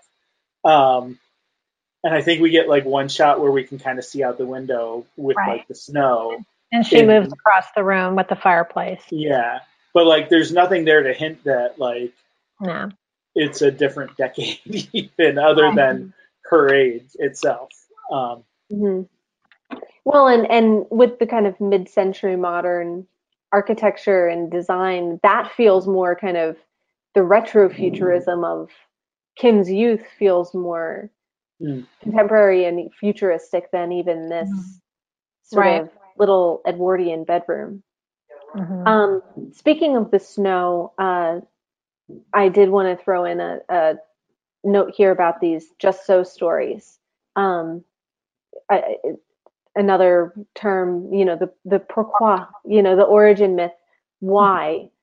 How did we get something? Um, and I like the idea of this is, you know, just like you know, Rudyard Kipling will write about how did the leopard get his spots? It's how where does snow come from? Um, Mhm. This is sort of a little nature myth about how the nature of snow. Um, and again, it's like, okay, is it significant because this is set in Florida or California where snow doesn't happen? Or is this, you know, the origin of snow across the world? Maybe there was no snow anywhere. Um, you know, just like there was supposed to not be rain before the flood, and then after the flood there was rain. Now it's sort of like there was no snow, and then Edward came, and now we have snow. Mhm. Um, so it's another kind of genre that they're playing with here. Yeah. well, um, it's also, I would say it is a genre, but it also is a, um, it's a way to connect or if you, okay, if you think about it, if there wasn't snow, we would not know what Edward was up to. Kim would not know what Edward was up to. She wouldn't know that he's still there. He would disappear effectively. But because the snow returns, hmm she knows that he's still there. So um, it does touch on on the like you say the the origin story, the pourquoi stories, um, and and it is a vehicle in that respect. But it but it it it does allow for Kim to know that he is still alive, that he is still there. She still has a Mhm. connection with him, and she knows that when he is creating his ice sculptures, he is um, most likely remembering her and creating a sculpture of her. Mhm. Um, so there's that's that's a tie-in. I think that's that's maybe a mechanism for for the uh, for the snow. Um, and it gives Yeah, her it gives her a chance to tell the story. Right. Right. There's there's narrative reasons for it. Yeah. It's you know, um I, and I think that's a really lovely kind of dovetail moment at the end where Mm-hmm. you realize the connection between the snow and its very personal meaning to the characters and that Mhm. you kind of have forgotten by the end that that's the original question of the movie is grandma where does snow come from um, and so when you kind of return to that at the end kind of realizing this has all been an explanation not just for where it comes from but what it means and its sort of symbolic and emotional significance is Right. kind of a nice uh, it's a very satisfying kind of circle there Right. right Sure. And we see, we get confirmation as the viewers that Edward actually is up there doing Right. the snow. Um, but there's no, I mean, I'm sure, you know, uh, Winona Ryder believes that, you know, that's where the snow is coming from. Um, and, you know, a child in bed listening to a story, she has no idea if her grandmother's making this story up or not. And, you know, will she continue to believe it? Uh, it doesn't matter if she does. I don't know. But like, I kind of wonder, like, if we if we had never got that like last shot of Edward there at the hole in the roof, you know, with the ice sculpture, like, would we would we believe that this story like actually happened to her, or would this just be a made up story, you know, I- by a grandmother telling her grandkid? I do think there could be question uh, that could be a question, but it was set. Uh, at least a portion of the the time frame was set at Christmas. Barely wearing a jacket. They, you know, people are out in the middle of the night, barely wearing clothes. They clearly stated it does not snow here. right Um, so I mean, so the fact that there is snow right there, yes, that's part of Kim, the grandmother's story to the little girl, saying, "Oh, it never snowed here until Edward came along, and now when it snows, we know he's up Right. there." But But that's the no, frame of the story. but we Like, don't- it's right, but we don't just have her word for it. We have the depiction of that area. It is it's um, Christmas, middle of you know late December. The dad's up on the roof in shirt sleeves, throwing his roll of fake snow down the front. It's so I'm I'm going to say that I think without it we might question whether it is, but I don't. I, I think I think there's enough there to to say no, it doesn't snow here. We've been it's been communicated to us that this area does not get snow, therefore it's not a um, a tall tale to explain why there's snow. I, that's my take. That's what I would take from that. except that that's all done in the context of a frame. And again, we get the one last moment that shows us the frame is telling a true story.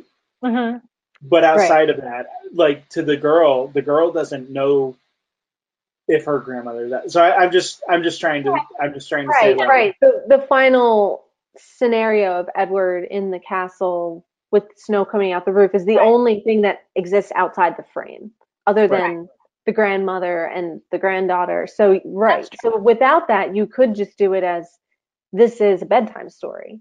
Yeah. Um, True. and that seems to be the one outside indication that um, that it is it has primary truth outside of the tale that she's telling. hmm Um, Yeah, Yeah, and maybe that doesn't matter. I was just. And we are not It's supposed- interesting. It's an interesting decision to give that confirmation to the to Right. the viewer. And we're not Um, supposed to question where he's getting his big old blocks of ice. no. No. The Another invention his of the father. inventor, a, a perpetual ice making machine. Yeah, his he set up father- automated deliveries before Yeah. he died. Don't worry about it. Yeah. Every every year he gets big trucks full of ice Yeah. blocks. Um, yeah. Amazon. Um, so some other another Amazon. one I had up here was um, uh, Struwwelpeter, which is one of my favorite um, creepy German stories.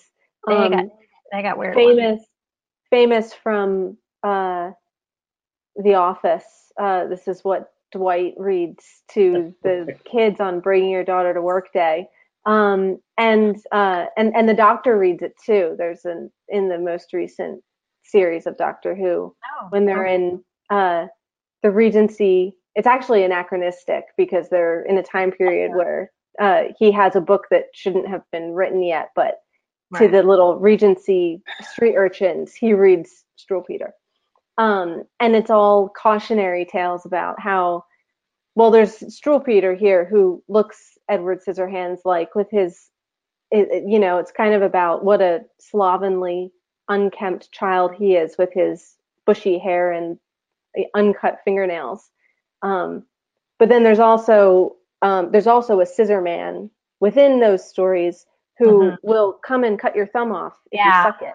Yeah. Um, so all this kind of scary scissor imagery to kind of make sure that kids are um, paying attention. Other than the imagery, I'm not sure what to connect what to connect it to. Like, is there any sense of a cautionary tale in this story? Um, like, is this a story to warn kids of anything, um, or is that completely think so. outside? I, yeah, I didn't. I didn't get that sense at all. You'd have to convince me that it's it's a cautionary tale, other than, um, you know, the usual, um, the world will stomp on delicate, sensitive people. You know, um, it's not. But with that's not really a cautionary tale. Right. Um, Right. Or maybe more cautionary for the grown-ups, you know. Right. Like what what kind of ethical messages are are right. you projecting? It- you know, it's it's more about I don't think we're supposed to be crit- critical of Edward, certainly. Right. Um, Well, one thing I, mean- do. Oh, go ahead. Sorry, Curtis. You go ahead because I was going to take us off somewhere else. Go ahead. Well, I was going to say, I mean, from Edward's perspective, I suppose it could be looked at as a cautionary tale. Right. But like, he's not the one to whom the tale is being told, so I don't think that that makes like uh, it's from sort of the inverted fairy tale perspective, I guess Mhm. that could work. But the story is being told to the granddaughter, Mhm. and what's the story that's being told to her is that there's a very beautiful, if not, you know, if somewhat odd looking, you know, person who made this wonderful thing snow. And I guess it, it's almost the opposite of a cautionary tale. It's it's an encouraging tale. It's it's you know, like you, could imagine this granddaughter growing up and being like, wow, there's this really cool metaphorically and literally cool person up there playing with ice that you know maybe I should go look up when I'm older and can make the journey up the hill kind of thing. Like I, I almost get the sense that there's a uh, a charge or a challenge being like Mm. you know set out to the granddaughter, not explicitly certainly, but but kind of giving her this idea of like you know, we had this visitor once a long time ago, and the people weren't ready for him, but he's still up there. And if you go looking for him, maybe, you know, maybe you could experience something that most people don't get to experience. And Right. there's, Right. there's, uh, that's, I mean, I hadn't thought of that until the question was asked, is this a cautionary tale? But I, I almost feel like whatever the opposite adjective of cautionary Mhm. is, I feel Right. like, And, and explicitly, the scissor man is Right. scary, whereas Edward, apart from maybe the initial shock of his appearance, isn't. He is that gentle figure, like you said. Um, And it- there's also that's a that's a good Peter Pan connection. I was just gonna say, mm. little Peter Pan right there.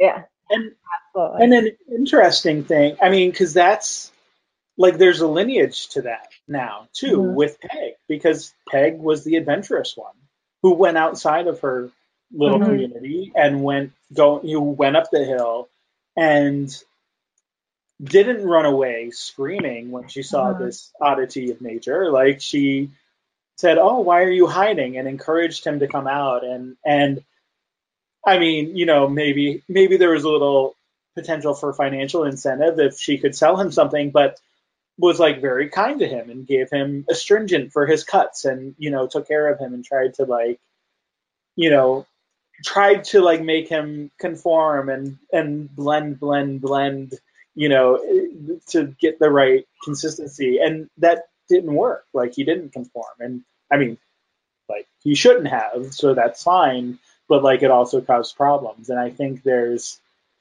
there's very much you know now you have it's it's not just um I, well i mean i so we don't know so this th- we, we skip a generation right? Because we get peg and kim and the granddaughter. We don't know um you know kim's uh child uh you know if there what happens there if if he or she had any experiences with edward scissorhands. But but you have this idea of like now you have like three three generations they're not successive generations but three generations who potentially you know now can go up Mhm. the hill and kind of experience these things. And i think i well you know perhaps better than i do kat um, and sharon you may too. Like is, like is that a thing too? Like the sort of generational aspect to experiencing fairy. And i mean you know you've got bilbo and frodo who you know both kind of go there and back again and, and Mhm. kind of have their adventures. And i'm sure there's other stories right of you know the sort of generational aspect to you know the adventures that are that could be had in fairy. Right. Yeah, and I think, I mean, Peter Pan is the the, the one Right. that certainly leapt to my mind of, especially in that moment Sure. of, of I'm too old now. Yes. I've forgotten how to ever, fly. ever so much older But- than Yeah, but um, right, yeah. exactly. But but he's still out there, and that suggestion that that does get passed on from generation to generation. And and to touch again on another Tolkien tale is the the Smith of Wootton Major, where Mhm, Yes. specifically the children are, somebody is, Yeah. is chosen. He that's probably a better connection yeah So, but I do want to say, um, and this might have been where I've, I've been wanting to to take the conversation to some of the characterization. I loved Peg. I loved her because while perhaps I mean her intentions were so genuine, and even though she did try to blend, blend, blend, and hide the scars, um, it it was is I, I think her motivation was always with him in mind, with with Edward in mind, um, and and she was just so consistently. Um, it it would have been easy, I think, to depict everyone in suburbia with their own little, you know, instances of of uh, their character flaws, you know, or or criticalness or any of those things.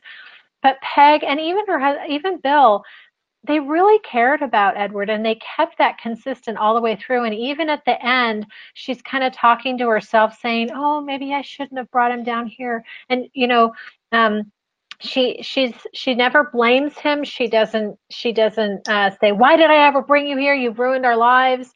Um, never. She's just the the most in, innocently sweet, caring uh, figure, and it was really nice to to see that. I think I liked I liked her. I preferred her virtue over Kim's.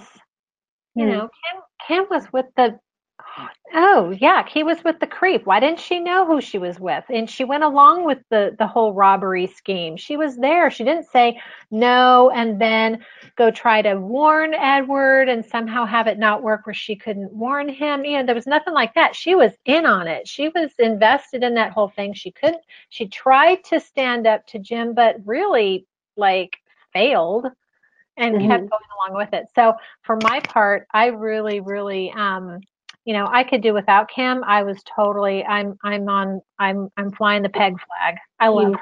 Team Peg. Yeah, Team Um, Peg, Team Peg. And that was the impression I remember having, having when the very first time I saw it as a younger person.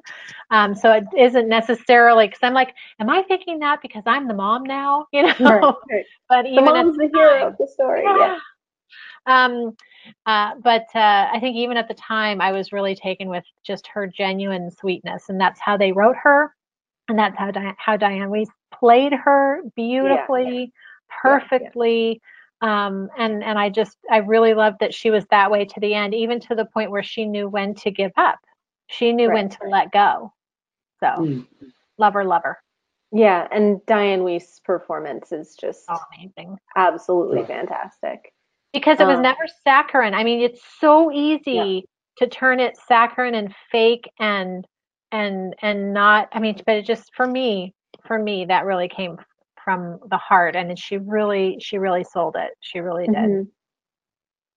Right, and I forget one of the articles or reviews that I was looking at said um, uh, it, it you know kind of started by quoting the Avon calling and then sort of twisted that into Avon is her calling.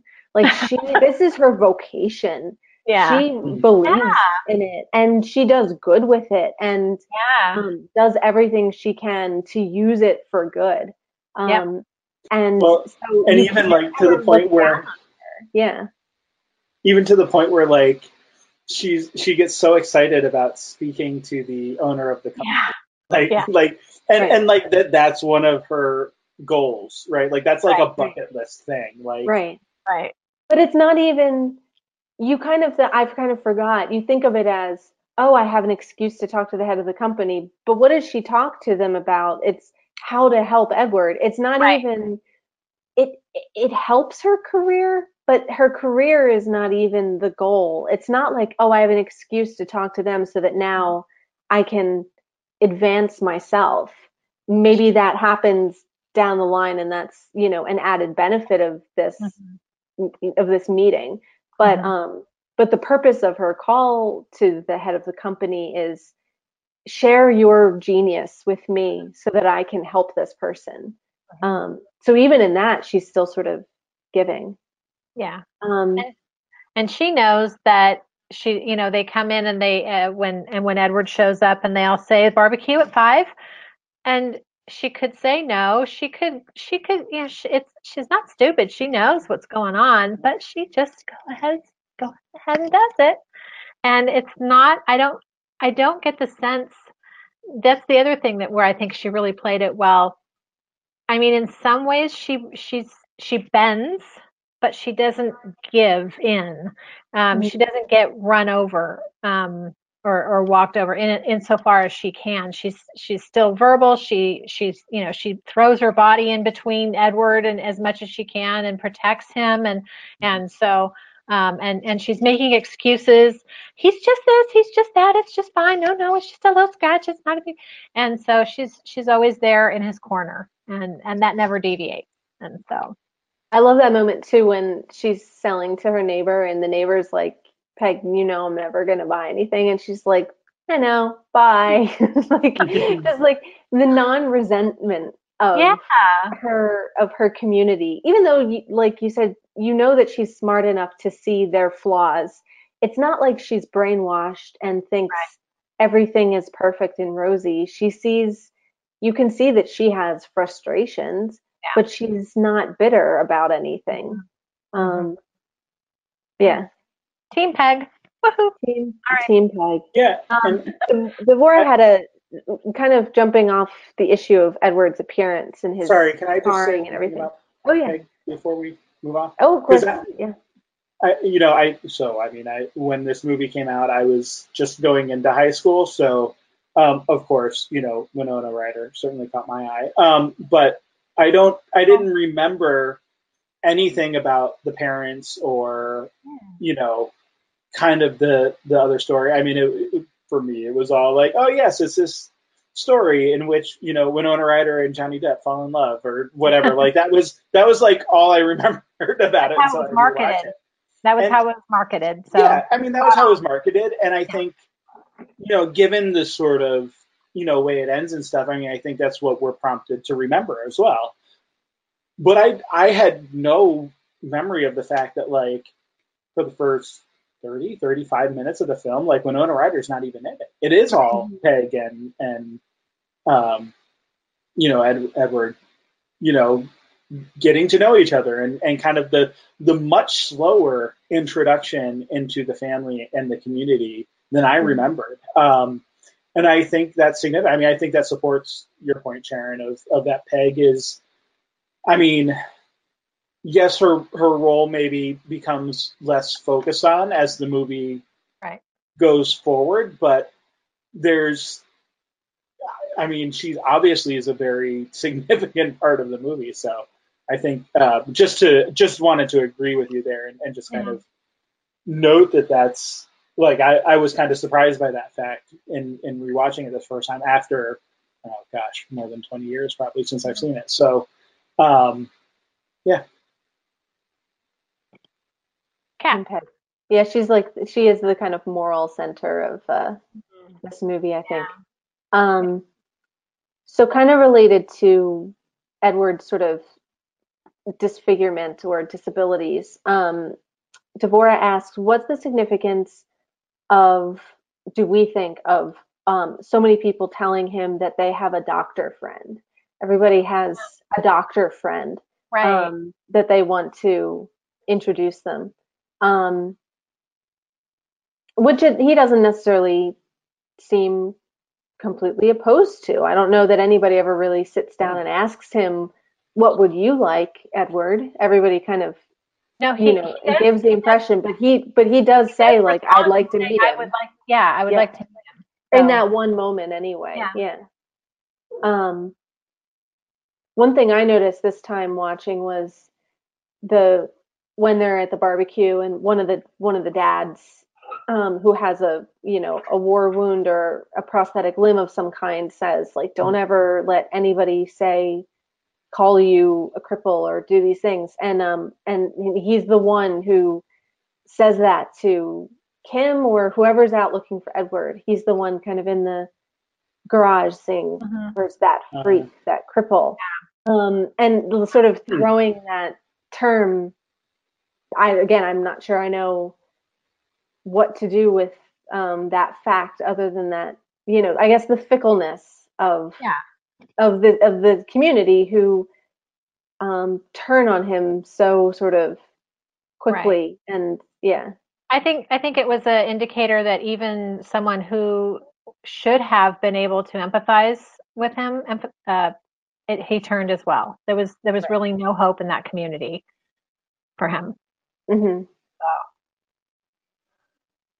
as far as I mean, so the offers, I think, I think they're kindly, you know, offered. Like I don't think anyone's like saying, "Oh, let me, you know, tell you about a doctor who can fix you or whatever." I don't think that's necessarily done out of a, you know, malicious intent or anything. But I think it goes back to that desire of the sort of pressure of conformity of you're different than everyone else. And I mean that's in the in the TV station. That's even the you know implication of the question of like, well, you know, if you did that, you know, that would mean you're the same as everyone else. And and you get the sense that like Edward kind of feels that pressure too of like, yeah, that might be good if I were like everyone else. Um, And and clearly it touches on, you know, what we were talking about with Peg blend blend blend. but what was interesting about the um, the television station interview was they had just talked about his topiary skills, his hair skills, all of these mm-hmm. skills he has, which he might lose right. if he conforms, if he becomes normal, if he is fixed, if he's corrected. Um, and so that was kind of a, a you know, I think uh, an obvious messagey kind of thing, you know, mm-hmm. about being normal and losing what makes you special and different and unique and being okay with that and desiring that, that people desire to give up features of, and, and skills that they have for the sake of normalcy. Mm-hmm. Right. And, and that goes, it's okay or it's good. It's desirable. Right. And that goes back to your original question of why why scissor hands and you know i think that his you know, disability or you know the thing that makes him other being linked to the thing that makes him a creator and and a genius um, and that there there is you don't have one without the other mm-hmm. um, but it's why possible. would why would he want to risk losing that because right. he can't touch the girl he wants to hold. Um, and maybe in his mind, I'd like to meet that doctor because it's maybe the sacrifice of the hairdressing salon is worth the ability to have this family that right now he's in danger of injuring every time he tries to get close. Yeah. Um, so there's something to gain for him that's too. really, really poignant that he that that that's what he values so much that he would give up what makes him unique and special. And at this point is the only skill that he has. That's the only skill that he has are, are the the chippy chippy chop chop stuff. Um yeah he would give that up for that. So in a way it's it's also a story of of what would you sacrifice mm-hmm. for, for something that you valued so much Hmm. So we're creeping up here on 10:30 uh, Eastern time, anyway. Sharon's got a few more hours. Uh, but uh, any other thought? And, and, what about any of these other secondary characters that we haven't talked a lot about? Um, I don't I, know. I had there is question. a lot to talk about. Um, apparently, Tim Burton said this in the commentary, and I didn't go and look up his reasoning. Um, and um, partly that was deliberately um, because I kind of don't know what he means by this and wanted to throw it to the group to see if we could figure out maybe what he means by this. Um, that he finds Bill, the dad, uh, the scariest character in the movie.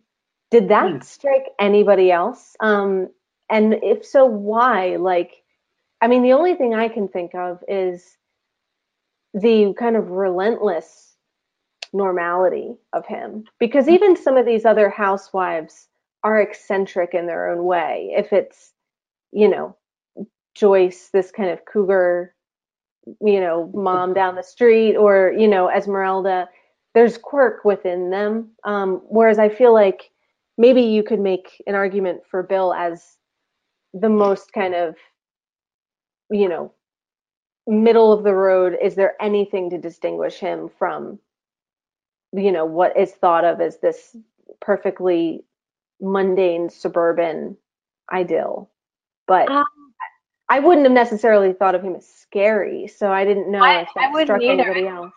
I do find that rather odd. I mean if i if i had to guess the one thing that bill does do at every turn which is the impulse of many parents, people, some people do this, I mean, this is just how they're wired, is to make a teaching moment out of everything. and then letting something be. you know? And Tim Burton strikes me as the kind of person for whom that would be torture, a nightmare. That that's the only relationship I have with my father my friend, my coworker, my boss, my whatever, it, uh, my mom, whatever is every turn I make, everything I do, everything I say becomes a teaching moment. and so maybe that's maybe that's what terrifies him or turns him off. Hmm. One thing I did read though, or uh, because I was I was going to um, view the movie with the commentary, but I decided not to because somebody commented that when the when um, the anniversary edition came out with commentary, somebody said, "Oh, that was the most disappointing thing in all the world. Tim Burton can't talk in a commentary. He has nothing useful to say. He just kind of half the, most of the time doesn't say anything, and what he does say." It might be an inside joke or his own little thought, but it, you know, it's it's not that he's not commentary rich. You know how some commentaries just they're Right. juicy, they're so interesting. Uh, so I didn't even bother. So Mhm. Anyway, but back to Bill. Why he's scary. I don't. I mean, the scariest that I don't know. I mean, I yeah, I don't know that I have anything useful to add to that. Um, Um, Deborah Deborah suggests Go ahead. that. Oh, she was just saying that um, he shrugs off Jim. Uh, he can, you know, seems that he can over. He's on the roof. He should be able to hear this sort of violent, you know, aggressive moment that's happening, and just sort of, you know, doesn't intervene or seem concerned at all. And um, so, yeah, I mean, he has a kind of like, just everything's just sort of fine. You know, he just kind of floats through. Like, you don't get a real sense of conviction in the same way that you do with Peg, um, who clearly feels strongly about things and, you know, has passion. I'm not sure that he sort of matches her in that. So maybe that's part of it. I don't know.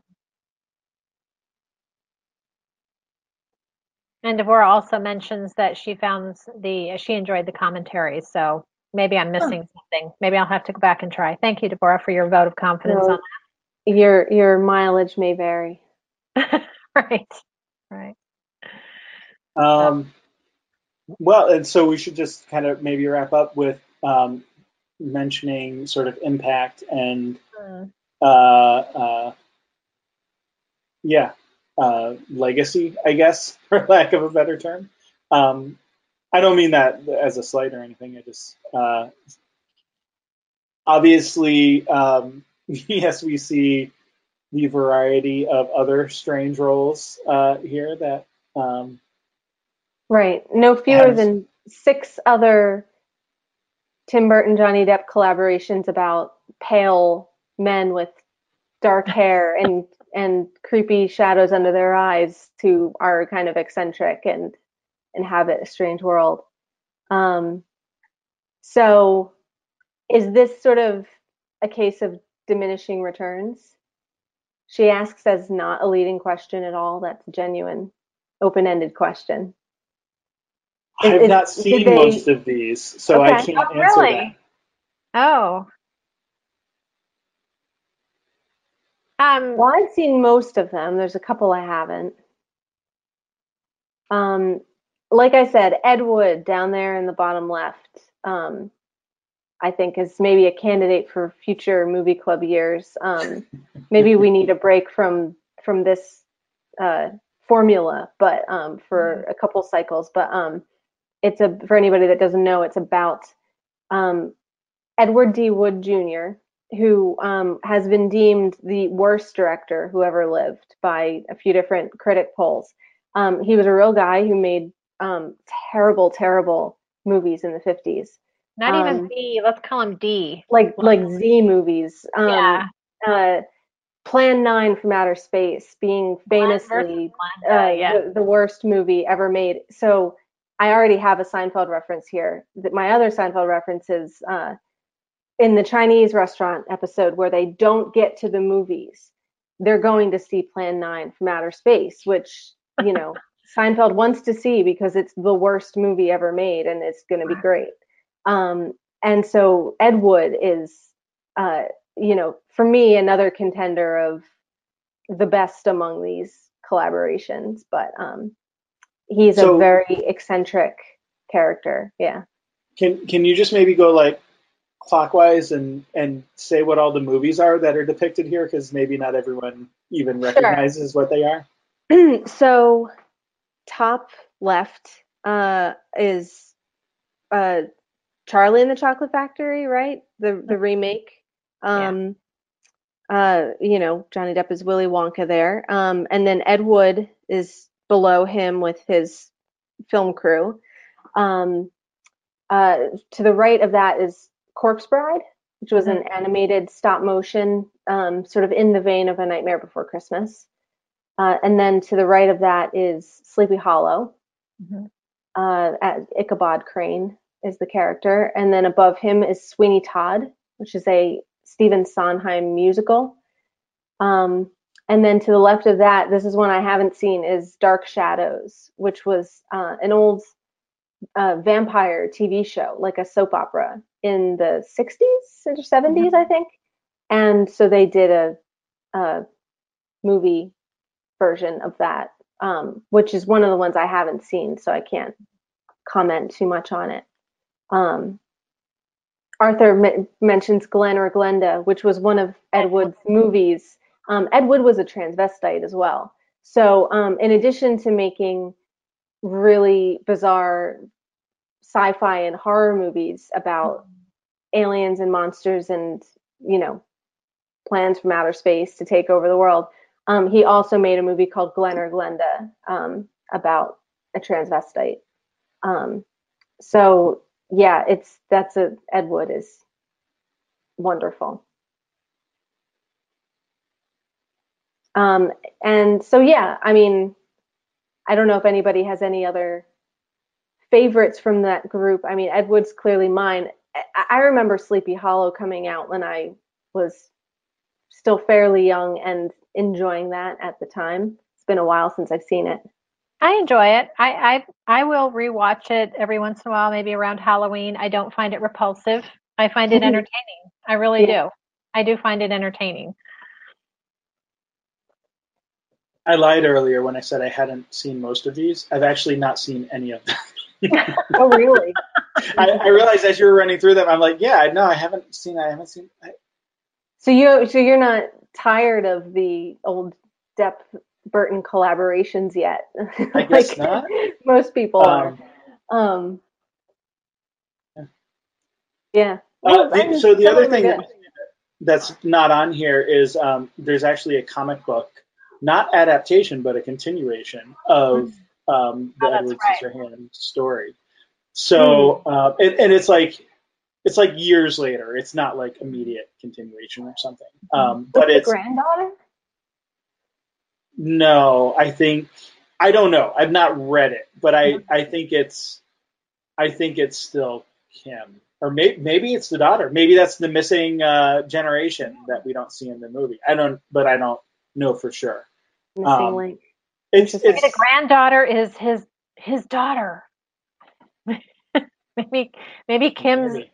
daughter got Did you have together. reproductive organs before hands. You can't take his suit off. No, I know, I know. Anyway, Um, As far as we know. think that would work. as far as we And know. then also maybe maybe the weirdest out of all of this is that there was a uh, species of extinct lobster type creature that was named after Johnny Depp specifically because of this role. um, so there's a there's a drawing of it. Um, I mean, it, they found skeletons of it. Obviously, it's been extinct for Mhm. some time, so Mhm. we don't know what it actually looked like. I guess, except you know, based on the skeleton. But um, just kind of a fun Yeah. addition there. Yeah. Um, we're getting Well- some love for Corpse Bride in the comments, so that's one too. Yeah. I, to check out. I'm not opposed to seeing any of them. I just realized as you were naming them, I'm like, yeah, I've not actually seen any of these. I don't Um, think the- I've seen Corpse Bride either, actually. The the only version of um, you know Sweeney Todd I've ever seen is the one uh, portrayed by Andy in The Office. so, Um, well, yeah. Devore also points out the connection. Sweeney calls the razor an extension of his hand, so it's another character with, uh, you know, scissors for hands, but decidedly less gentle than Yeah. Edward for sure. Yeah. Um, Sure. completely different character. Not quite so um, pure of heart. Not quite so pure. Um, Um, I think I think we need to not leave without mentioning really quickly that the um, the music by Danny Elfman was extremely influential and has been regurgitated and reused um, in many forms because it's so evocative. It really is, and uh, I think he started um, taking over writing commercial jingles and, and scoring commercials because people were doing it instead of him, and he wanted to do it right. So, but it is the uh, the music is very evocative. You'll hear it all over the place, um, and um, it it's like any other film. Um, it's n- it's not the same movie if you don't have the music. The music is another character, and it really really shapes shapes any kind of uh, film uh, that you experience. So it's it's and I, and beyond their collaborations, their multiple collaborations, I think Elfman and Burton are similar in that they're so distinct that they're very easy to parody. exactly. Um, and they are very easy to turn into cliches. And I think, you know, the arguments are certainly made that they've become self parodies after a while. And, and maybe th- their, their voices are so specific and so Mhm. distinct that um, it can become a bit sort of repetitive if, if Mhm. you're not sort of careful. Um, But that was funny to read that Elfman was like, I can rip myself off. Why am I letting other people rip me off? Like, I can do this and started scoring commercials himself because they were all just using Edward Scissorhands music. Yeah. Um, which is kind of funny. Yeah. Very influential too, though. Yes, for sure. Mm-hmm. And that doesn't diminish. In fact, that only increases the impact of the original Mhm. thing to say that people keep going back and referencing to Right. it and ripping it off. Um, Yeah. Although to go back to the to kind of finish on the final slide again, um, you know, the Shape of Water is really the only thing I could even think of to compare this movie to in terms of story and seen that one genre. Um, just as you know, gothic fairy tale romance isn't a genre where I could think of a lot of other examples, um, and that's one recent one that sort of leaps to mind. But I, I feel like as much as you can sort of parody Edward Scissorhands, not a lot of other people have done things very much like it, um, other than Tim Burton, you know. but And it's really Sleepy Hollow. Sleepy Hollow is a gothic romance fairy tale, sure, sure, right. So he kind of hit on a form, a format that he liked. But are there any other filmmakers that really kind of did the Burton-esque style? I don't think many of them have. Mm-mm. Yeah, I I can't think of anything. If I mean, if you can't think of anything, then it's not likely that I would. Well, maybe there's something obvious I'm not thinking of. I, I Um, feel like you could have any two of those elements together. It's the three of them, The Yeah. three of them together. all three of them is that tough. Yeah. uh, Yeah. makes it hard.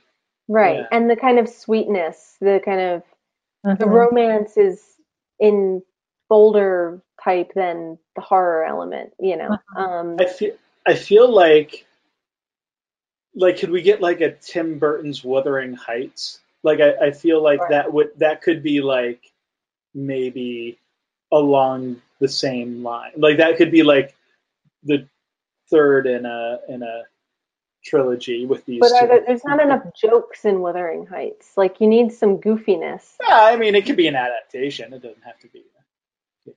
Ah, yeah. It would be a sparse adaptation. That thing is grim. I, well, Like I think the the humor is I'm not big, disagreeing with that. I'm just saying You know. I think that I think what's lacking there is the the whimsy and the humor. Yeah. Um That would know, be the I think challenge. it has the romance, it has the gothic, but where's the whimsical fairy tale side of it? It's missing a third sort of element. That would which be the is challenge. which is my Could point. bring? That's Could we bring it? That Right. you can get you can get two of those things together. It's it's that third right, right. piece that Mhm. uh, makes it hard. I don't know. May, maybe maybe the next step in uh, the movie club is is right. Yeah, maybe w- we should go the film film route and uh, start writing scripts and see if we can come up with something. Sure, sell them to Tim Burton.